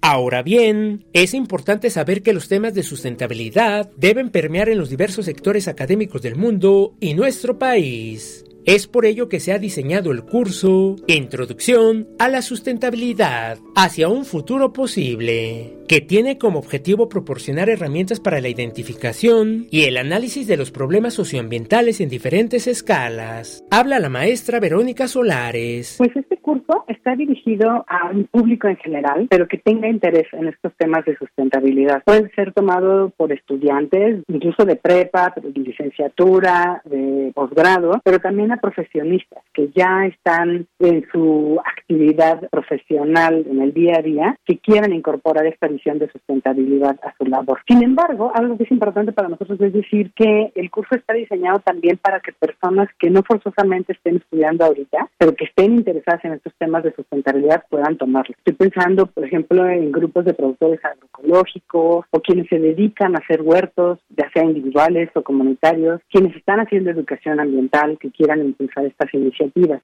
En la próxima entrega de Sustenta, continuaremos con la conversación con la maestra Verónica Solares acerca del curso Introducción a la Sustentabilidad hacia un futuro posible. Dudas, comentarios o recomendaciones, puedes compartirlas a través de las redes sociales de Prisma RU o directamente en mi cuenta de ex, arroba Daniel Medios TV. Para Radio UNAM, Daniel Olivares Aranda.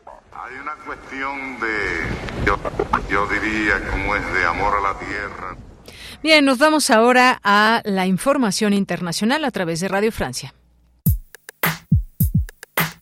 Relatamos al mundo. Relatamos al mundo.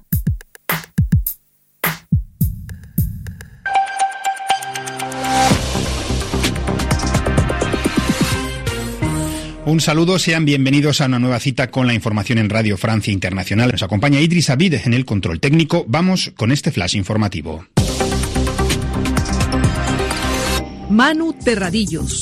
Perspectivas de ampliación de la tregua en Gaza que concluye hoy. Jamás ha propuesto una extensión de cuatro días más en los que se dice dispuesto a seguir liberando rehenes. Requisito fundamental para que Tel Aviv, que se ha mostrado abierto estos días a una prolongación, la acepte formalmente. El secretario de Estado estadounidense Anthony Blinken, que se desplaza este jueves a Israel, ya ha adelantado que su trabajo se centrará en ampliar la tregua. Nos gustaría que la tregua se ampliase porque lo primero de todo ha permitido la liberación de rehenes que puedan ir a casa y reunirse con sus familias. También nos ha permitido llevar ayuda humanitaria a Gaza, a gente que la necesita desesperadamente. Independientemente del intercambio de rehenes y prisioneros eh, palestinos e israelíes que se concrete hoy, jamás ha anunciado que liberará además a dos rehenes rusos. Y Rusia precisamente anuncia la toma de un pueblo cercano a Bakhmut en la región de Donetsk, zona arrasada por los combates en la que se centra una parte importante de los esfuerzos de la contraofensiva ucraniana. La Unión Europea se ha comprometido a invertir 200 millones de euros adicionales para entrenar a soldados ucranianos en su guerra contra Rusia. Desde que comenzó el conflicto en febrero del año pasado, el bloque comunitario ha formado a 34.000 uniformados ucranianos para combatir en el frente. A un día del comienzo de la COP28 en Dubái, el presidente emiratí de la Conferencia del Clima de la ONU, Sultan Al-Jaber, ha rechazado las acusaciones de aprovecharse de su posición en la cita para promover acuerdos petroleros de su país en el extranjero, como se afirmó en una investigación periodística de la BBC. Al-Jaber está siendo criticado por su doble papel de máximo responsable de la COP28, pero también de la mayor petrolera de su país. Entra en la fase final el macrojuicio en Hong Kong contra 47 activistas pro democracia. Están acusados de infringir la ley de seguridad nacional impuesta por Pekín en la ciudad semiautónoma y podrían afrontar penas máximas de cadena perpetua. El presidente de Panamá, Laurentino Cortizo, aseguró que cerrará la mina de cobre Panamá después de que la Corte Suprema de Justicia declarase inconstitucional la ley que ampara este contrato entre el Estado y una multinacional canadiense de la mina, una de las más grandes de cobre en la región. La ratificación del contrato por parte del Congreso desencadenó una gran serie de protestas y paros en la población. Hasta aquí llega esta cita con la información en Radio Francia Internacional. Pueden seguir escuchándonos en rcimundo.com, informarse en nuestras plataformas digitales y abonarse a nuestras redes sociales.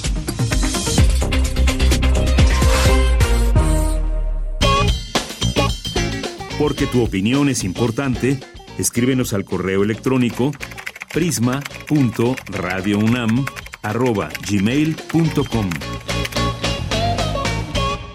Dos de la tarde con 21 minutos derivado del reto nacional de sostenibilidad BBVA Juntos por el Caribe Mexicano, la más reciente convocatoria impulsada por el Consorcio de Investigación, Transferencia Tecnológica y Emprendimiento UNAM Tech, se seleccionaron tres desarrollos que podrían volverse soluciones innovadoras y sostenibles para mitigar los efectos del sargazo en las costas del país.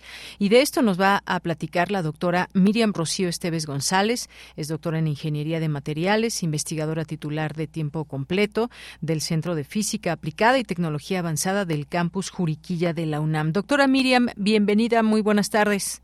Doctora, ¿me escucha? Bien, pues ahí tenemos un pequeño problemita con la comunicación. En cuanto me escuche, doctora, pues me dice para que para que podamos iniciar esta charla. Y como ustedes saben, el sargazo que ha llegado a pues distintas playas de nuestro país, sobre todo hubo un problema muy grande allá en el Caribe mexicano, en donde las playas que normalmente lucen espléndidas con aguas transparentes y demás, pues desafortunadamente con la llegada de este sargazo, pues se veían afectadas, por lo menos visualmente. Esto qué implicaciones tiene, cómo es que llega el sargazo. Aquí hemos platicado en distintas ocasiones sobre este, sobre este tema y pues eh, se ha lanzado pues esta posibilidad de generar eh, generar soluciones, no solamente soluciones, sino innovadoras y sostenibles para mitigar estos efectos. Ya está en la, en la línea telefónica la doctora Miriam Rocío Esteves González. Doctora, buenas tardes. Hola, ¿qué tal? Buenas tardes. Bueno, pues doctora, cuéntenos de esta, eh, pues de este reto nacional, de estas soluciones que ya pues van llegando o que han llegado para mitigar los efectos del sargazo. Bueno, nosotros somos un grupo multidisciplinario, trabajamos desde hace ya más de seis, casi siete años con darle uso al sargazo de una manera sostenible, en una economía circular, etcétera.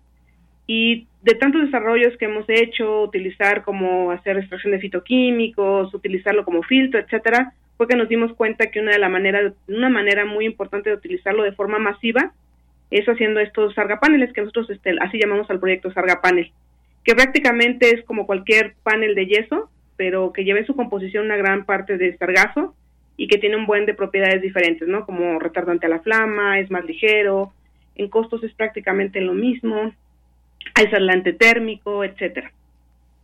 Muy bien, Sarga Panel se llama entonces. Sarga Panel se llama. Muy bien, y pues eh, hablábamos de estas distintas soluciones que pues van llegando poco a poco, pero que tienen estas características, que sea algo innovador. Este es un tema, digamos, pues mm, que se ha acentuado, digamos, en los últimos años. Usted nos hablaba hace de los últimos siete años, por ejemplo, que se ha pues analizado este tema, que se vuelve además un, un reto y en donde en donde participan pues diversos actores desde el ámbito empresarial y gubernamental. Se convoca a equipos integrados por académicos, por estudiantes, eh, estudiantes que están activos de instituciones de educación superior del país, con este solo objetivo, impulsar proyectos de investigación y desarrollo tecnológico para enfrentar este desafío. Digamos, ¿en qué términos está em, pues generando estas soluciones o cómo veríamos, cómo podríamos decirlo en términos eh, prácticos, si eh, pues se logrará que en algún momento, pues no sé si se logre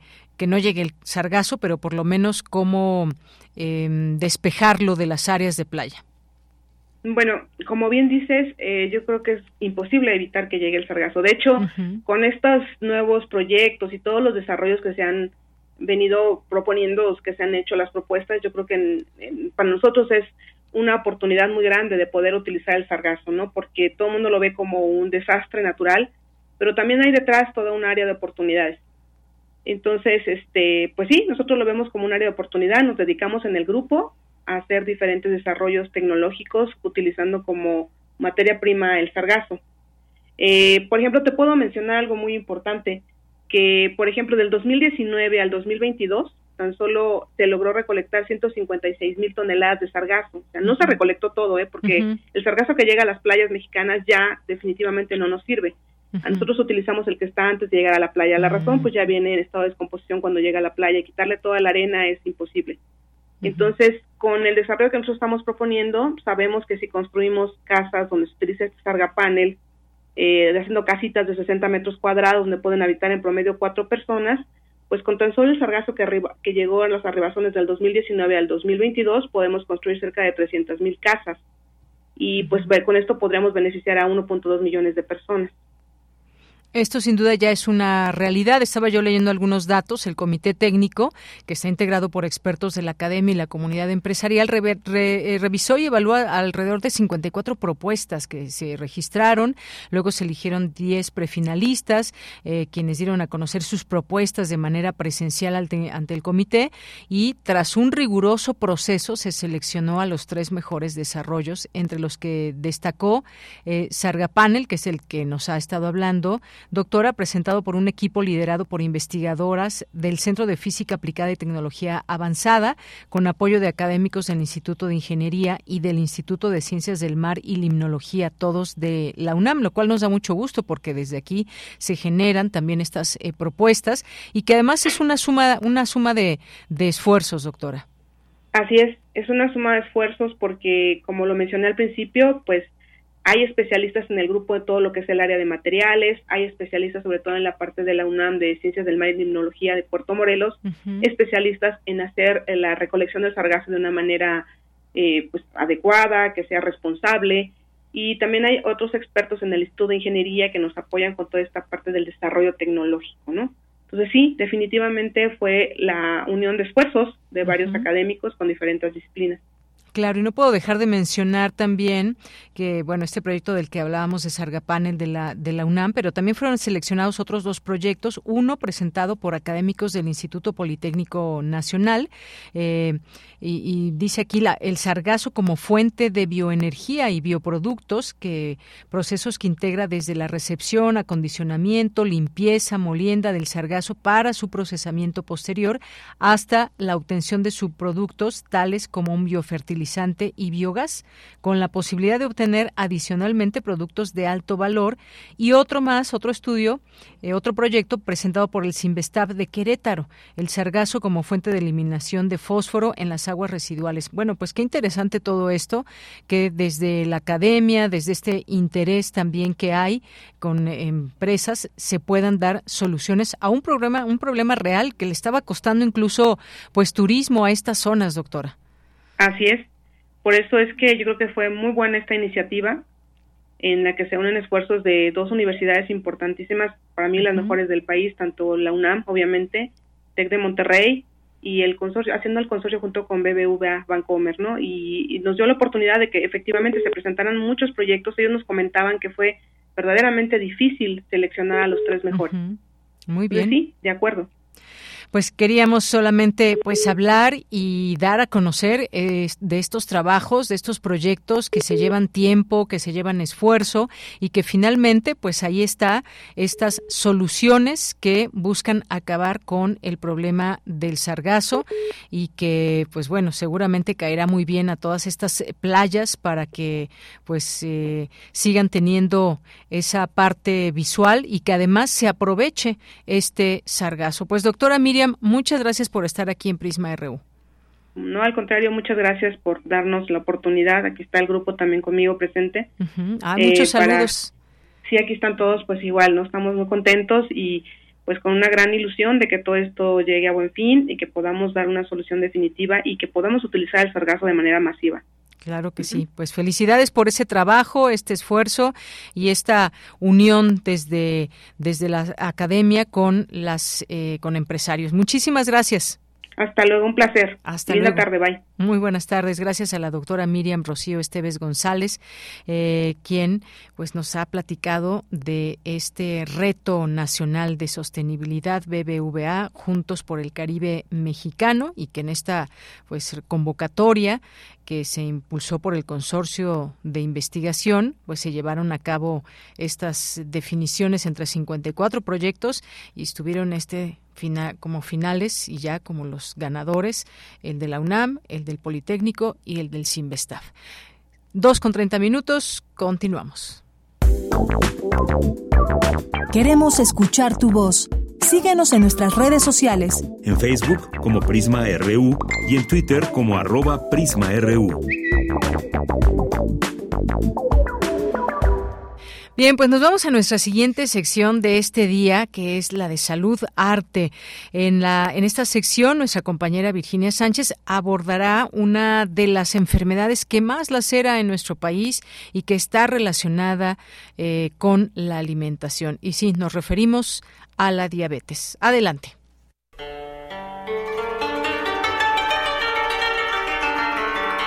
Salud arte. Podemos hacer de la salud y la alimentación todo un arte.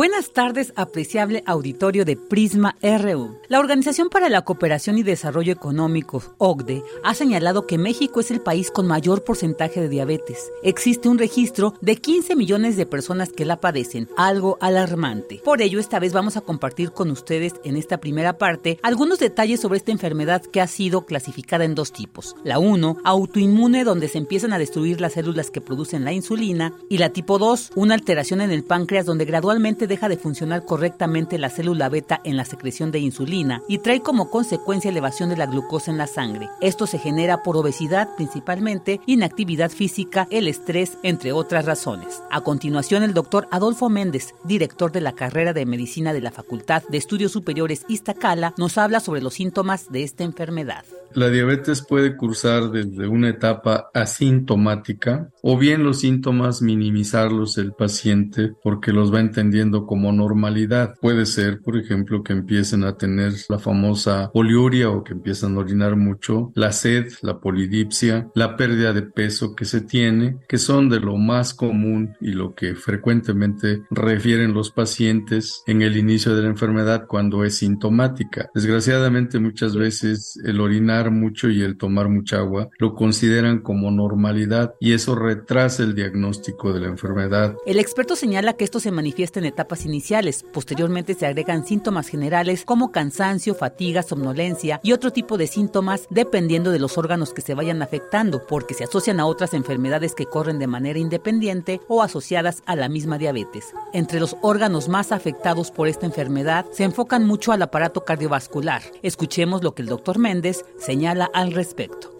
La principal causa de mortalidad por diabetes son las enfermedades cardiovasculares y dentro está la cardiopatía isquémica, los infartos de miocardio. Otro que se afecta mucho, riñón, ¿no? Con la enfermedad renal crónica que desgraciadamente muchos enfermos se presentan a consulta o a los hospitales cuando ya tienen esta afección que requiere un tratamiento, por ejemplo, de diálisis, ya sea peritoneal o hemodiálisis. Otro de los órganos pues son los ojos, con la ceguera a la que llegan estos pacientes por todas las complicaciones oculares que nos da fundamentalmente la retinopatía diabética. Otro de las eh, regiones que se afectan son las extremidades por los problemas circulatorios arteriales que hay y que condicionan, que llevan al paciente a las amputaciones, a las incapacidades por este tipo de intervenciones quirúrgicas que afecta mucho la vida laboral de muchos pacientes. Estos son los más relevantes, pero también afecta piel, cerebro, prácticamente a nivel sistémico. Lamentablemente los síntomas aparecen cuando aproximadamente el 50% de las células beta en el páncreas ya murió y con ello la deficiencia de insulina, por lo que es muy importante que la prevención sea temprana desde la gestación, el nacimiento y la vida posterior, indica el doctor, pues actualmente existen elementos que permiten identificar la propensión a partir de antecedentes genéticos y así se puede tomar las medidas necesarias como evitar la obesidad en etapas tempranas, uno de los factores en el desarrollo de diabetes. La obesidad cursa con un fenómeno que se conoce como inflamación crónica de bajo grado o metainflamación, que va haciendo que el páncreas de las personas se vaya, digamos, forzando a producir gran cantidad de insulina para cubrir ese cuerpo, esa persona que tiene obesidad y que en un momento dado necesita grandes cantidades de insulina. Esto, pues obviamente está forzando al páncreas a producir grandes cantidades de insulina que tiene otro inconveniente en la periferia porque se encuentra con órganos que tienen resistencia a esa insulina. Entonces, la obesidad y el sobrepeso podemos decir que es el factor predisponente de desarrollar la enfermedad. Además de los factores genéticos, también están los ambientales, que se asocian a infecciones agregadas, alteraciones en la microbiota intestinal, entre otros. De tal manera que si se logra que las personas modifiquen su estilo de vida, se puede prevenir la enfermedad y algo muy importante que se conoce como la remisión de la diabetes, que nuestro experto detalla. Este es un concepto que pues se está trabajando mucho en el momento actual porque el sobrepeso eso condiciona el desarrollo de la diabetes y cuando se diagnostica diabetes y se toman medidas enérgicas para que el individuo disminuya de peso, se ha visto que no se cura la diabetes, que no se debe confundir con la cura de diabetes, que remite muchos de los síntomas de la diabetes y impresionantemente se ha visto que se recupera mucha de la función pancreática. Obviamente esto es muy difícil porque las personas deben mantener este estilo de vida con ese peso, digamos, adecuado, con una dieta adecuada durante mucho tiempo. Si lo hace de por vida, pues es factible que nunca se genere ningún problema serio secundario a la diabetes mellitus. Así que la siguiente entrega de Salud Arte nos enfocaremos de mano del nutriólogo Juan Carrillo sobre cómo enriquecer nuestra alimentación para favorecer la prevención o el quienes ya la padecen puedan mejorar sus condiciones de vida. No se lo pierdan. Para Prisma RU, Virginia Sánchez Machuca. En la producción, Rodrigo Aguilar.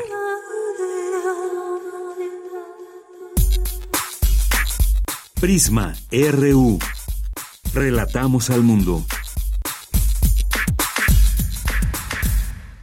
Bien, y tenemos una invitación, estamos insistiendo para que participen en la convocatoria de Corriente Alterna. Ya es en la línea telefónica Diana Juárez, de esta unidad de investigaciones periodísticas. Ella es doctora en comunicación y coeditora en Corriente Alterna. ¿Cómo estás, Diana? Un gusto saludarte. Hola, Deyanira. Buenas tardes. Muchas gracias por este espacio y buenas tardes a todos los que nos escuchan para escuchar, como tú eh, bien dijiste, esta convocatoria estamos por estamos invitando a que participen a ser parte de la quinta generación de la WIP. Puede ser eh, cualquier estudiante que esté ahorita inscrito en la UNAM y de cualquier carrera. Eso es lo más interesante, que no es solo de comunicación, sino si hay un biólogo, eh, alguien que estudie geografía, filosofía, arquitectura y le interesa el periodismo, pues esto es una oportunidad para ellos y ellas.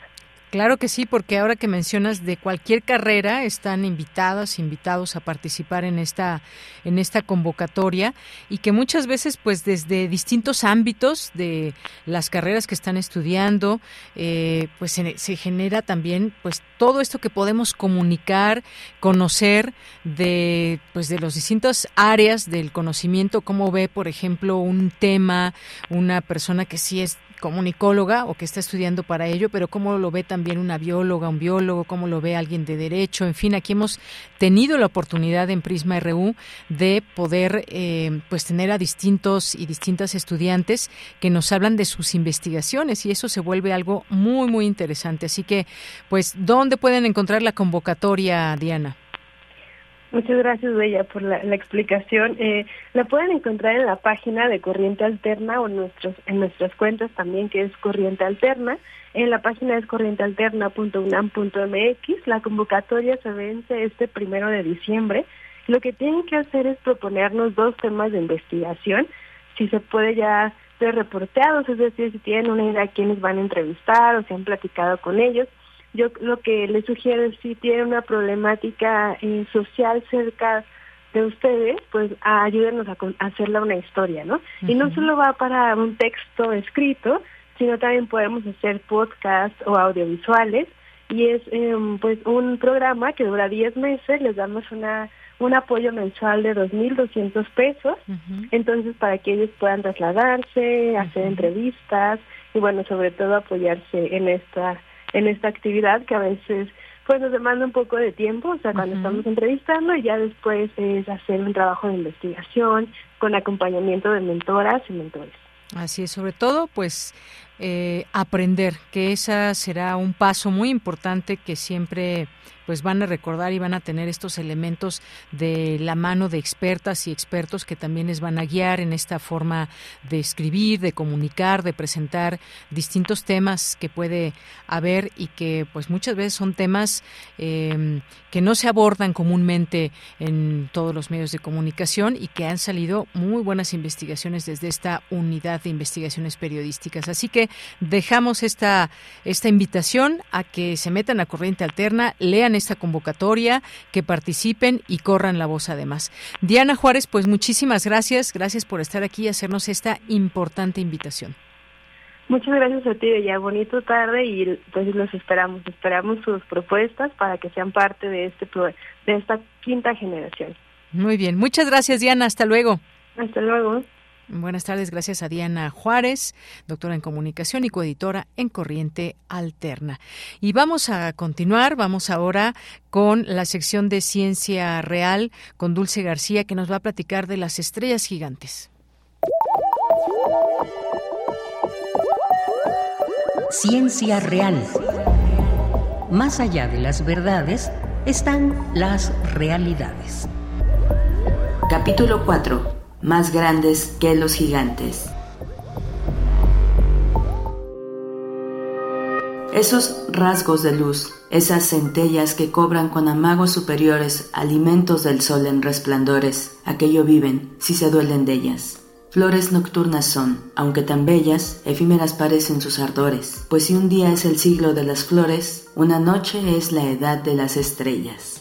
Pedro Calderón de la Barca, muy buenas tardes al auditorio de Prisma RU. Hoy sigo hablándoles sobre los tamaños del universo. Toca el turno a las gigantes más gigantes que los gigantes. Me refiero a las estrellas, muchas de ellas más grandes que nuestro Sol. El doctor Sergei Sarikov del Instituto de Astronomía de la UNAM, con sede en Ensenada, las conoce mejor. Vamos a escucharlo. Vamos a comparar, por ejemplo, de estructura nuestra Tierra y estructura de nuestro Sol. Es curioso que nosotros sabemos menos sobre la estructura de Tierra que estructura de una estrella. ¿Por qué?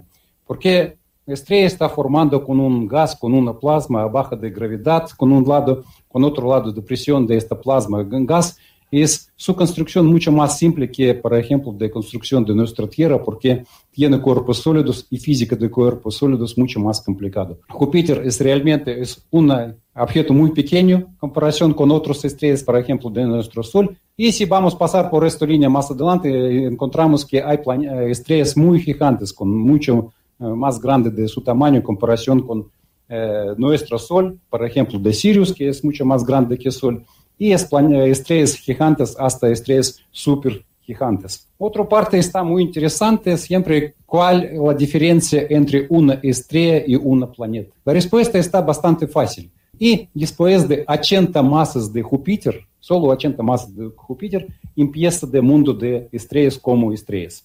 Como nosotros como astrónomos definimos de estrellas? Estrellas en un objeto en cual pasan reacciones termonucleares el hidrógeno va a convertirse en helio con salida de energía. Entonces, mundo de estrellas desde Júpiter hasta estrellas, este es Sirius, hasta estrellas supergigantes. Hay una región con radiuses de estrellas muy grandes, esta región donde hay estrellas eh, gigantes y supergigantes. Otra cosa bastante interesante en caso de estrellas, ¿cuáles estrellas, mayoría de estrellas están en el universo? de objetos como nuestro Sol es, ocupa solo 8% de estrellas de este tamaño, de, de, toda la población de estrellas. Estrellas más calientes y estrellas más pesados, realmente el número de estas estrellas están muy, muy chiquito. Por 200 estrellas chiquitos, enanas, hay solo 50 estrellas entre de 0,5 2 masas de Sol, hay solo 10 estrellas cual masas está 2 10 masas de Sol, y una estrella que más masiva que 10 masas de Sol. Y bueno, ¿por qué hay unas estrellas enanas y otras más gigantes que los gigantes? El doctor Sergei Sarikov nos habla sobre la evolución de las estrellas.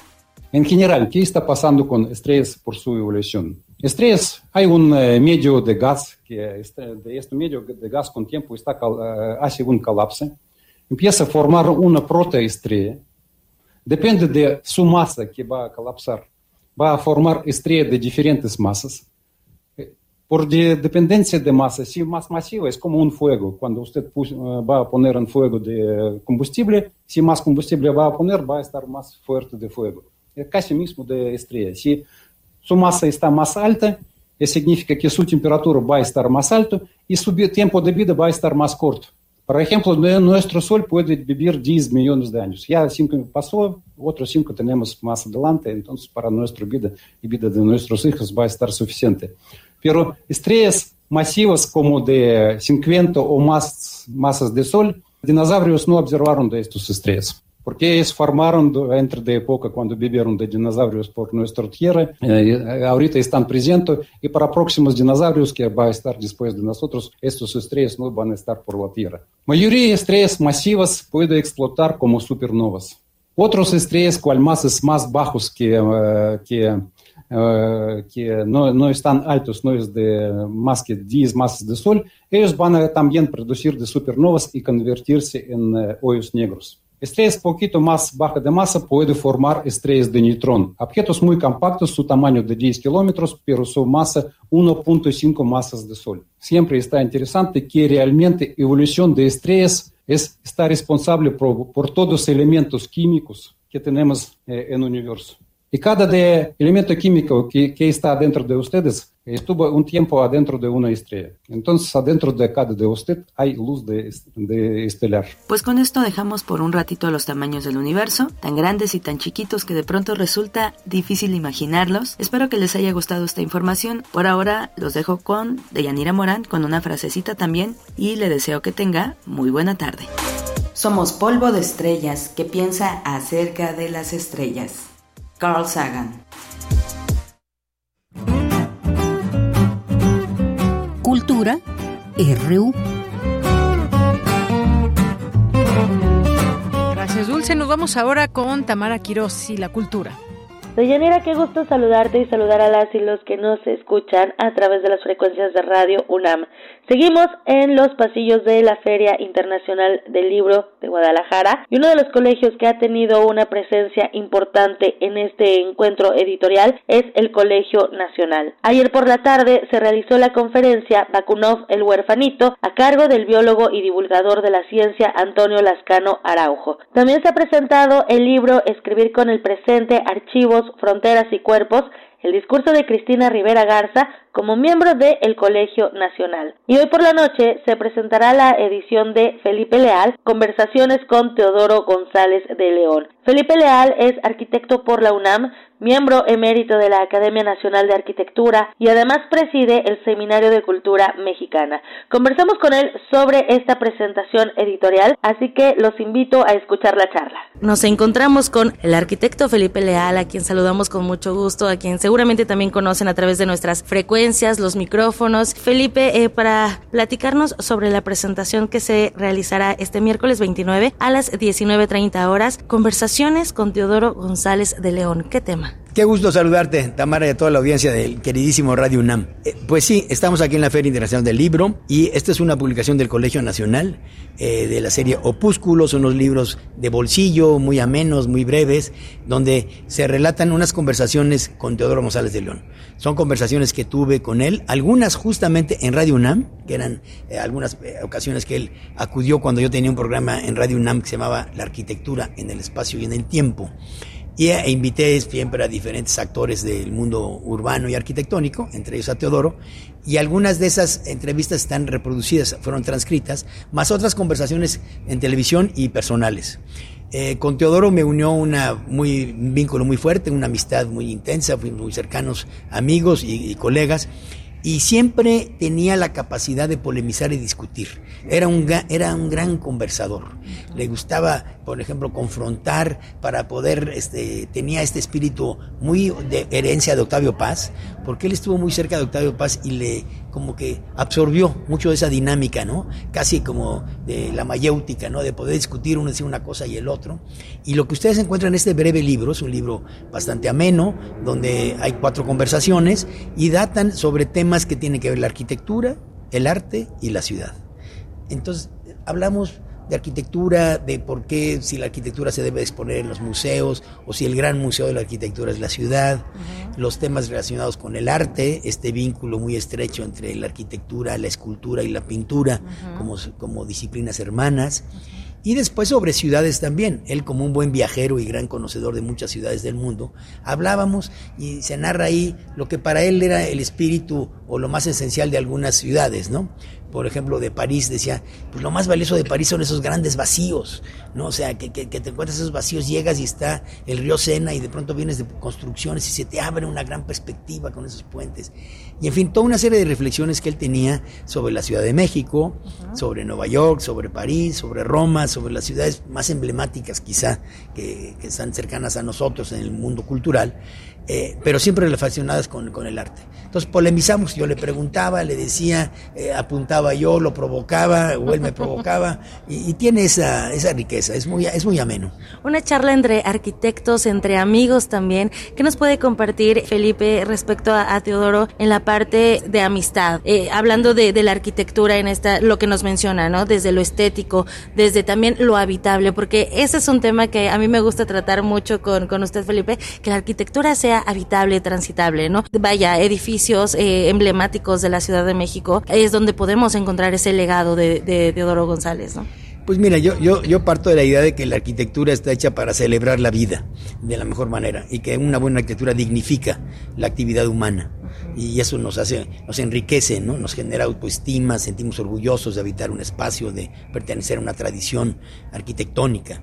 Eh, eh, y, y, en el caso de Teodoro, él sí partía mucho por una formación también que tenía muy, muy francesa, de la idea del monumento, que el edificio fuera realmente contundente, él tenía esta eh, presencia también casi como herencia del mundo, de nuestro México prehispánico, pero también de la influencia del monumento francés y de que los edificios tenían que ser eh, fuertes elementos para que si tuvieran una referencia con, con, la ciudad y con los habitantes. Si tú ves el Auditorio Nacional, la remodelación que hizo con Abraham Sabludowski, pues tú ves que es un edificio contundente. Tú entras a esa esplanada, subes esa escalinata y ese vestíbulo fantástico que tiene antes de entrar al salón, pues en los intervalos tú sales y estás en un espacio muy amplio, muy generoso, ves la ciudad, ¿no? Te sientes en el exterior, pero estás protegiendo el interior. E igual te sucede en, en otros de sus edificios, ¿no? En, en, Reforma 222 tú entras y es un pasaje, es como una calle interior, tú vienes por Reforma y entras, y hay comercios, oficinas, viviendas, hay un mundo que la calle se mete a los, a los edificios. Y, y, eso es muy, muy interesante de, de la obra de Teodoro. Y la idea también de que te genere un orgullo, ¿no? Tú ves el, el Colegio de México, que es un gran edificio, ¿no? y donde dignifica mucho un patio que es fantástico, ¿no? Y así muchos edificios él tenía esa constante de dignificar la actividad, que si tú veías un edificio fuera generar orgullo, ¿no? Para quienes los habitan y, participan. Y son emblemas, y, son emblemas urbanos, lo podemos ver en muchas partes de, de, la Ciudad de México y en el, interior del país también. Sin duda, Felipe Leal, eh, la ventaja de, de estas ferias es que podemos invitar a la reflexión, a la charla, ¿no? Conocer de primera mano, de primera voz, cómo se realizan eh, los libros, ¿no? Eh, con los editores, vaya, la cadena del libro también conocerlo. En este caso vamos a conocer pues más de estas conversaciones con eh, Teodoro González de León a través de esta publicación del Colegio Nacional, quienes acompañan en esta charla también para que la gente que esté cerca de, Guadalajara y que estén por acá, que vayan a la charla y los que se encuentran en otras latitudes que puedan ingresar a la página del colegio del colegio y bueno adquirir la, la publicación o quien esté en la Ciudad de México lo tenga también físicamente. Sí, mira, nos acompaña en esta presentación Nicolás Alvarado, que ha tenido una fuerte presencia y también con colaboración con la Universidad de Guadalajara, un gran comunicador. Está también Isabel López, que ella es la secretaria académica de, del CUAD, del Centro Universitario de Arte y, este, y Diseño de la Universidad de Guadalajara. Es una académica, doctora en arquitectura. Y nos acompaña Salvador Macías, Chavo Macías, que es uno de los arquitectos ahorita jóvenes más prominentes aquí. Él con su esposa, con Maggie Peredo, tienen un extraordinario despacho, un despacho ya muy reconocido a nivel nacional por la obra tan particular y de gran calidad. Entonces están ellos, entonces un arquitecto local, una arquitecta académica local también, Nicolás Alvarado comunicador, que ha estado este, vinculado también con la Feria del Libro y con, con la literatura, con, la, con las letras, eh, y, yo que estaré. Y lo modera eh, Alejandro Cruz Atienza, que es el editor del Colegio Nacional. Está bastante completo, pero hay una presencia, sobre todo, siempre nos gusta vincularnos, ¿no? Con los elementos locales, ¿no? Es por eso que, que participan. Y es un libro muy ameno, la verdad. Y, y, yo quisiera, muchos dirán, ah, un libro de arquitectura será muy técnico, será medio. No, es muy ágil, es una conversación y es fantástico. Hagan de cuenta que ustedes están enfrente tomándose un café y viendo que dos personas están eh, conversando sobre temas y muy frescos, porque no son, no son respuestas para nada pedantes ni, ni sofisticadas, sino muy, muy frescas, como si estuvieras escuchando una plática de café. Eh, qué maravilloso, ¿no? Conocer esa parte humana de, de, de, los arquitectos, porque de ambos también sentirlos cercanos. Además con un pensamiento humanista, ¿no? Porque romper esta idea de que la arquitectura pues, es algo más allá de lo construido, claro. es algo más allá de lo técnico, ¿no? Es, es, una, es, una, es una práctica absolutamente humanista, ¿no? Está hecha precisamente para co cobijar las actividades humanas. Y en ese sentido hay parte de poesía y hay una serie de reflexiones que son muy amenas. Eso es, yo podría considerar que es un libro humanista. Siempre tenemos mucho que aprender, sigamos aprendiendo entonces. Felipe Leal, muchísimas gracias por acompañarnos en este espacio radiofónico. Qué gusto encontrarle por estos lugares. Siempre bienvenido a estos micrófonos universitarios. Tamara, qué gusto verte aquí en Guadalajara y no solo ahí en Adolfo Prieto, en la Colonia del Valle. Muchísimas gracias. Un placer. Bien, pues gracias ahí a Tamara Quirós, que se encuentra allá en la FIL Guadalajara y nos manda información desde allá.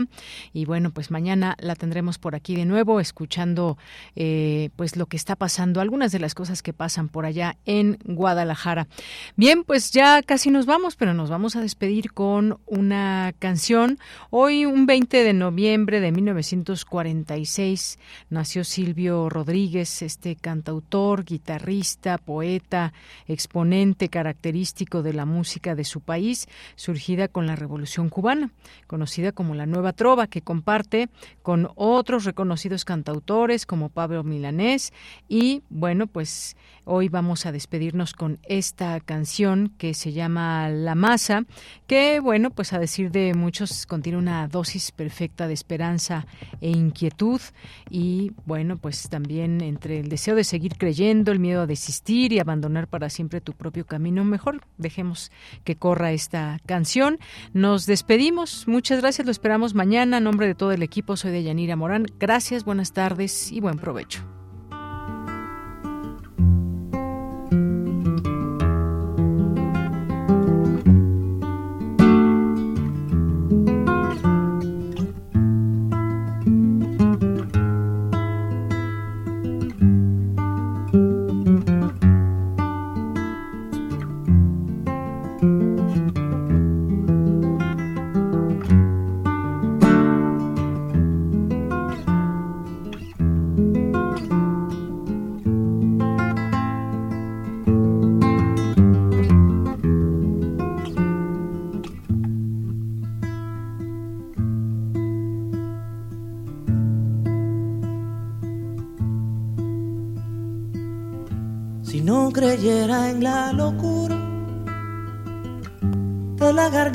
Del sinsonte,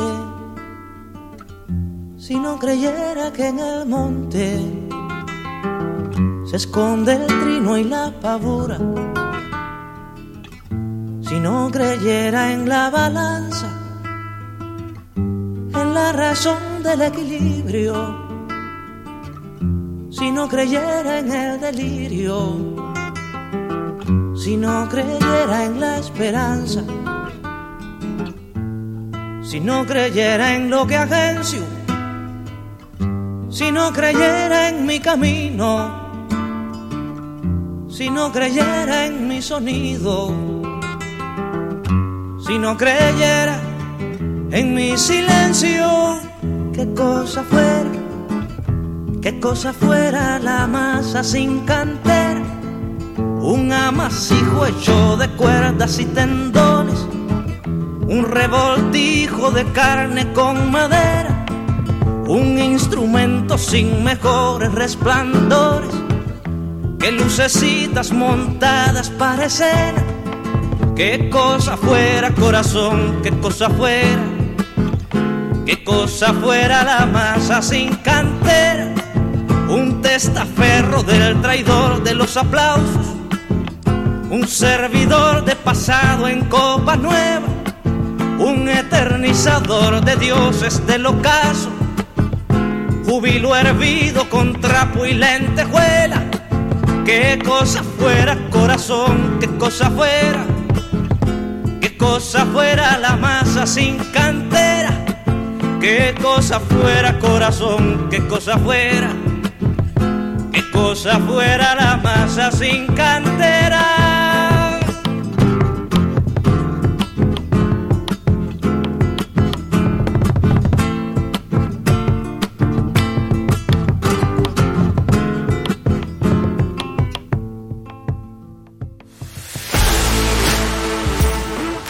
Radio UNAM presentó Prisma RU.